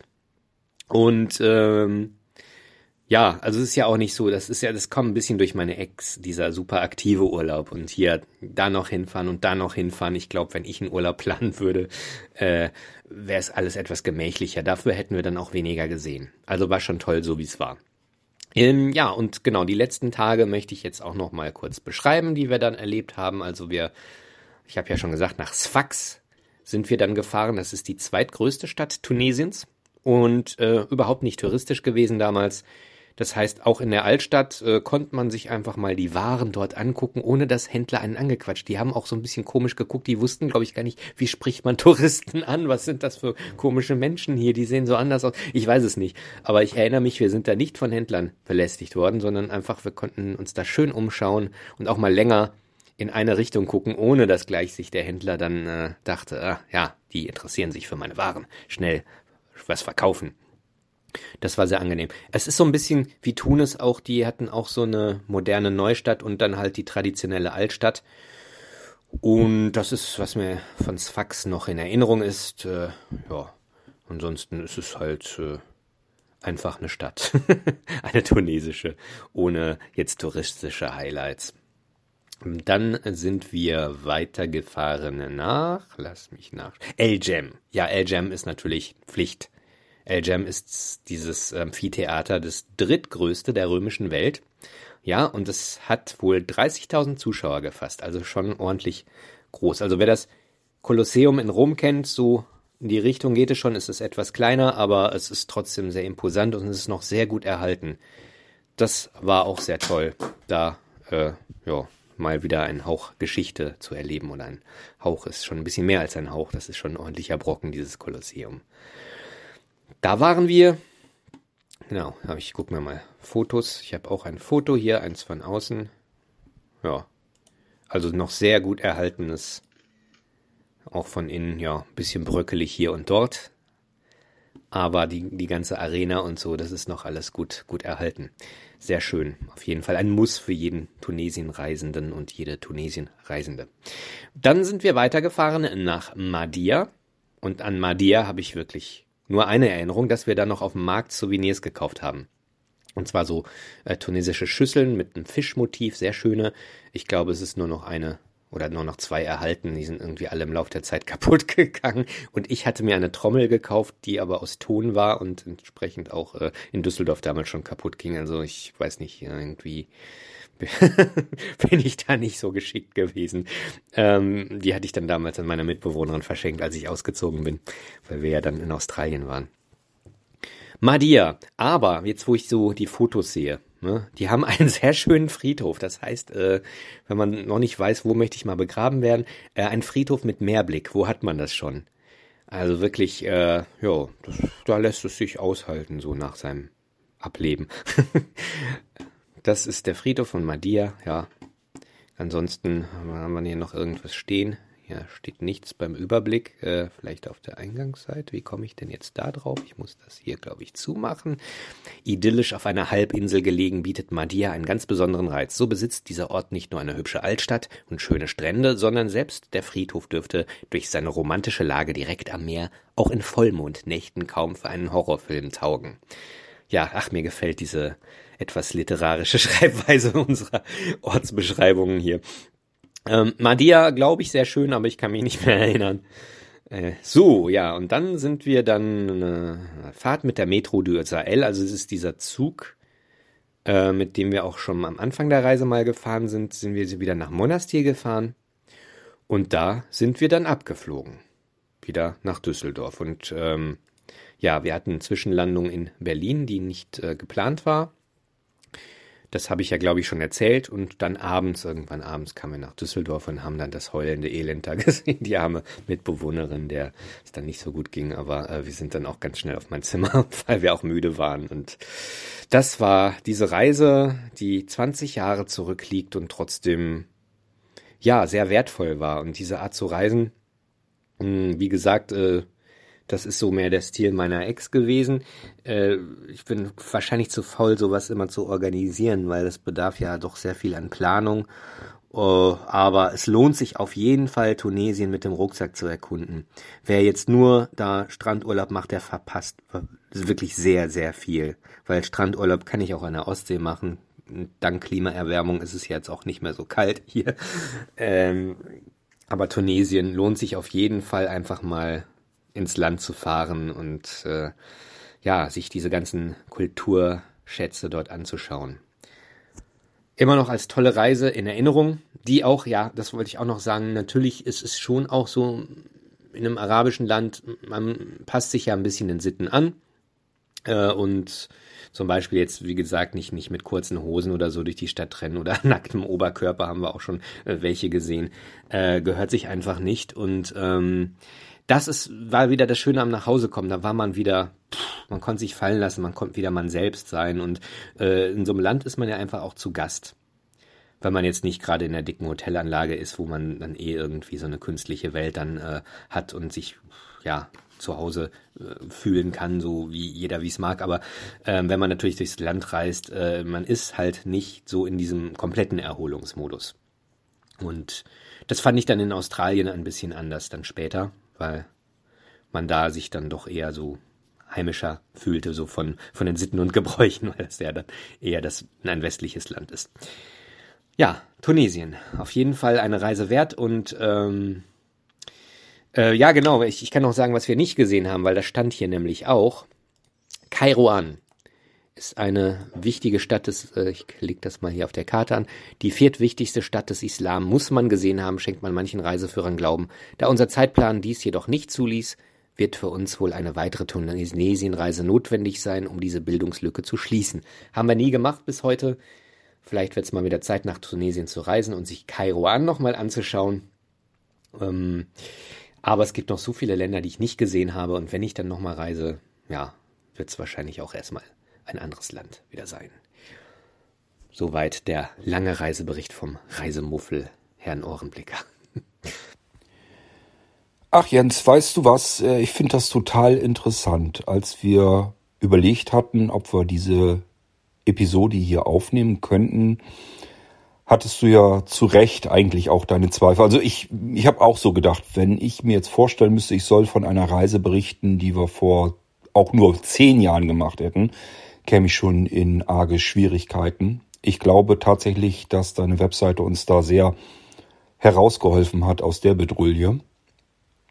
Ähm, aber ich finde es total interessant, wie hautnah wir dann doch mitreisen konnten. Also wie wir jetzt diese Reise gemeinsam nochmal äh, gedanklich reisen konnten. Das fand ich schon recht enorm. Und natürlich auch dank der Ohrenblicke, die du aufgenommen hast, ist das Ganze nochmal deutlich realistischer geworden. Also ich finde, ähm, das hat sich gelohnt, dass wir die Episode dann doch nochmal aufgenommen haben. Es war ein sehr, sehr schöner Reisebericht. Man fühlt, also ich fühlte mich zumindest, ich hoffe unsere Hörer und Hörerinnen, die melden sich dann vielleicht auch nochmal dazu, wie sie es fanden. Ich fand jedenfalls, man konnte tatsächlich in Gedanken sehr schön mitreisen. Und wenn ich bedenke über den Zeitraum, ähm, wo wir das hier jetzt aufgenommen haben, das war ja schon fast eine Echtzeitreise dann. Ich glaube, wir haben ungefähr so lange gebraucht, wie die Reise auch gedauert hat. Also von daher war das alles irgendwie total klasse. Ich möchte mich bei dir ganz herzlich bedanken und du weißt, wie es ist. Äh, du kennst das Spiel ja schon mittlerweile. Das bedeutet, du bekommst wieder mal das letzte Wort erteilt und ich verabschiede mich hier an dieser Stelle. Äh, ich sage mal so, wenn Jens jetzt nicht sagt, er hat keinen Bock mehr, dann haben wir tatsächlich noch mal eine Reise mit euch vor. Ähm, Jens, vielleicht magst du schon ein bisschen anteasern, ich weiß es nicht. Ähm, und damit lassen wir uns aber auch wieder Zeit. Das hat ja alles nicht so wahnsinnig viel Eile. Jedenfalls äh, an dich nochmal, Jens, herzlichen Dank und ich sag schon mal Tschüss. Und jetzt kommt der Ohrenblicker nochmal. Ja, danke, lieber Kurt, dass ich so ausgiebig erzählen durfte über eine Reise, ja, an die ich mich doch noch besser erinnern kann, als äh, ich gedacht hätte. Natürlich äh, auch mit Hilfe dieser Website, aber es ist natürlich, es macht viel aus, wenn man nach so einer Reise diese Reise dann auch nochmal so verarbeitet, wie es halt jetzt mit der Website gemacht habe, weil da ist auch inhaltlich einiges zusammengetragen worden. Also das haben wir jetzt zu zweit gemacht, aber äh, ich habe ja die ganze Sache zusammengebaut und ähm, ja, natürlich, wenn man dann nochmal reinschaut, kann man sich an vieles wieder erinnern. Das ist eine gute Gedächtnisstütze und natürlich die Ohrenblicke, die ich dann auch Jahre später noch im Podcast verwurstet habe und teilweise natürlich, mir ist jetzt aufgefallen, ich wollte noch einen Ohrenblick suchen zum Abschluss.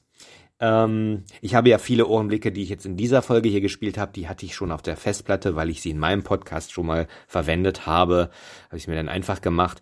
Das meiste habe ich auf Minidisc, also diese kleinen Scheiben, die ich ja alle noch äh, schön aufbewahre. Und ähm, einen Ohrenblick, den hatte ich auch auf der Festplatte, aber der war ein bisschen kurz nur, hatte ich ihn überspielt und ich wollte ihn nochmal komplett hören. Hab jetzt nochmal in die Minidisc reingehört und äh, da ein bisschen durchgesäppt durch die verschiedenen Aufnahmen und denke, huch, wo war das denn? Und ähm, das sind dann die Ohrenblicke, die gar nicht mehr so präsent sind, weil ich sie im Podcast einfach nicht verwurstet habe. Und das denke, dass ich das irgendwann nochmal machen werde, mir alles durchhöre und dann die wertvollsten Sachen auch mir nochmal auf die Festplatte rüberziehe, weil man weiß nicht, wie lange dieser olle kleine Minidisc-Rekorder, der immer noch existiert, dieser mobile Rekorder, wie, ja, wie lange der noch funktioniert und ähm, ja, da muss man natürlich die alten wertvollen Erinnerungen retten, weil der Ohrenblick einmal verklungen kehrt ja nicht mehr zurück. Ich weiß nicht, irgendwo habe ich das im Podcast mal gesagt und so ist es ja auch. Deswegen habe ich die Dinger gesammelt. Ja, ähm, zum Schluss, ja genau, also die Ankündigung. Ja, ich habe ja noch eine, eine andere recht große Reise gemacht, ein Jahr später. Und äh, die habe ich auch im Nachhinein verwurstet, allerdings nicht als Website, sondern äh, im Podcast äh, ausführlich. Und dann habe ich 2015 ein Hörbuch rausgebracht, also äh, ja 13 Jahre oder vier, äh, 12 Jahre nach Beendigung dieser Reise, also auch schon rückblickend. Und dann habe ich gesagt, so jetzt ist das Thema für mich endgültig durch. Und dann kam Cord. Und Cord kann man natürlich nichts abschlagen. Das heißt, wir werden dann wohl ähm, in einer späteren Folge in diesem Podcast hier über meine Australienreise reden. Und ja, da gibt's natürlich auch äh, sehr viel zu erzählen, auch wenn das jetzt natürlich auch schon jetzt 18, ja, 19 oder 18 Jahre, das war ja knapp ein Jahr, zurückliegt.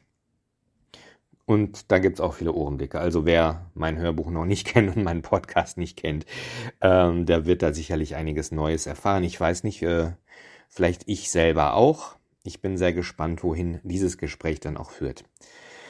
So, zum Schluss, genau, ich fand ja, Madia kam ein bisschen kurz jetzt in meinen Erzählungen. Ähm, ein Ohrenblick möchte ich dann noch spielen. Ich, mir war gar nicht bewusst, dass das in Madia war. Ich hatte irgendwie im Kopf, das war ein Touseur, aber das war so, so ein Straßenumzug mit Musik und Trommeln und äh, so Fanfaren keine Ahnung, ich weiß nicht genau zu welcher Aktion das da war. Auf jeden Fall ist das ein großer Unterschied zu deutschen Straßenumzügen. Ich äh, komme ja aus einer Region mit einer langen Schützenfesttradition und dann kommt dann einmal im Jahr dann halt dieser Umzug, dann da da pff, da da da pff, da da da pff, da da pff, da da pff, da ja und ähm, in Tunesien klingt sowas ganz anders. Ich finde viel fröhlicher, viel rhythmischer und irgendwie ein bisschen mehr nach Karneval, finde ich. Und äh, ja. Und da dachte ich jetzt, ne, auch nochmal als Erinnerung an Madia, wo ich diesen Straßenumzug aufgenommen habe und als kleinen Gruß an Tunesien spiele ich diesen Ohrenblick und verabschiede mich von den Hörerinnen und Hörern und ja, wir werden uns sicher bald wieder hören. Ach so, dann noch eine kleine Ankündigung. Ich habe ja Kurt gesagt, warum fragst du mich über Reisen? Ich reise nicht viel. Ähm, ich kenne da aber jemanden, ein, eine Dame, die sehr viel reist, auch mit dem Rucksack und auch in ungewöhnliche Länder teilweise, also die man nicht als erstes denkt, wenn man Urlaub macht. Und äh, mit der habe ich mich gestern auch nochmal unterhalten und äh, ja, ich hatte Kurt gesagt, interview die doch mal. Und hat Kurt dann gesagt, ja, mach doch selber. und ich habe mich gestern mit ihr abgesprochen, sie ähm, fliegt nächste Woche nochmal wohin. Äh, das sage ich noch nicht, weil ähm, sie wird auch noch Ohrenblicke für mich sammeln. Das heißt, ich werde sie erstmal für meinen Ohrenblicke-Podcast interviewen. Aber da sie ja sehr viele Reisen gemacht hat, äh, gibt das dann auch noch eine Folge für irgendwas her. Äh, das haben wir uns so vorgenommen. Das heißt, wir werden uns dann bald wieder treffen und äh, dann äh, auch in Echtzeit dann dieses Interview aufnehmen. Ich freue mich da auch schon sehr drauf. Also da, äh, genau, können wir uns auch noch, äh, ja, drauf gefasst machen, dass da noch was kommt von mir und zum Thema Reisen. So, jetzt nochmal ein kleiner Ohrenblick aus Madia aus dem Jahr 2001. Und so klang das damals. Alles Gute und wie ich im Podcast immer sage, haltet immer schön die Ohren offen. تعالى عند الجناح إلا شاركه الشيطان في ولده. وذلك قول الله تعالى.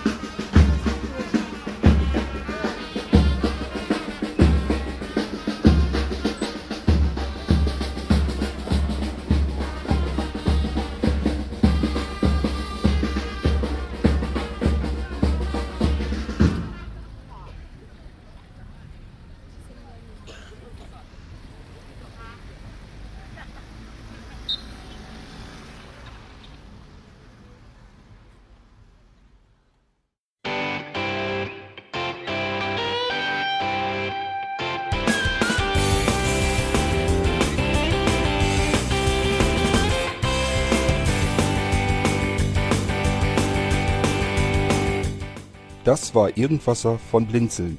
Wenn du uns kontaktieren möchtest, dann kannst du das gerne tun per E-Mail an podcast.blinzeln.org oder über unser Kontaktformular www.blinzeln.org. Blinzeln schreibt man in unserem Fall immer mit einem D in der Mitte. Wenn du möchtest, kannst du uns sehr gerne auch einen Audiobeitrag auf unseren Podcast Anrufbeantworter sprechen. Der hat in Deutschland die Telefonnummer 05165 439 461. Und wenn du uns aus dem Ausland anrufen möchtest, dann ersetze einfach die erste 0 gegen die 0049 für Deutschland. Wir bedanken uns für dein Interesse und freuen uns schon darauf, wenn du auch beim nächsten Mal wieder mit dabei bist.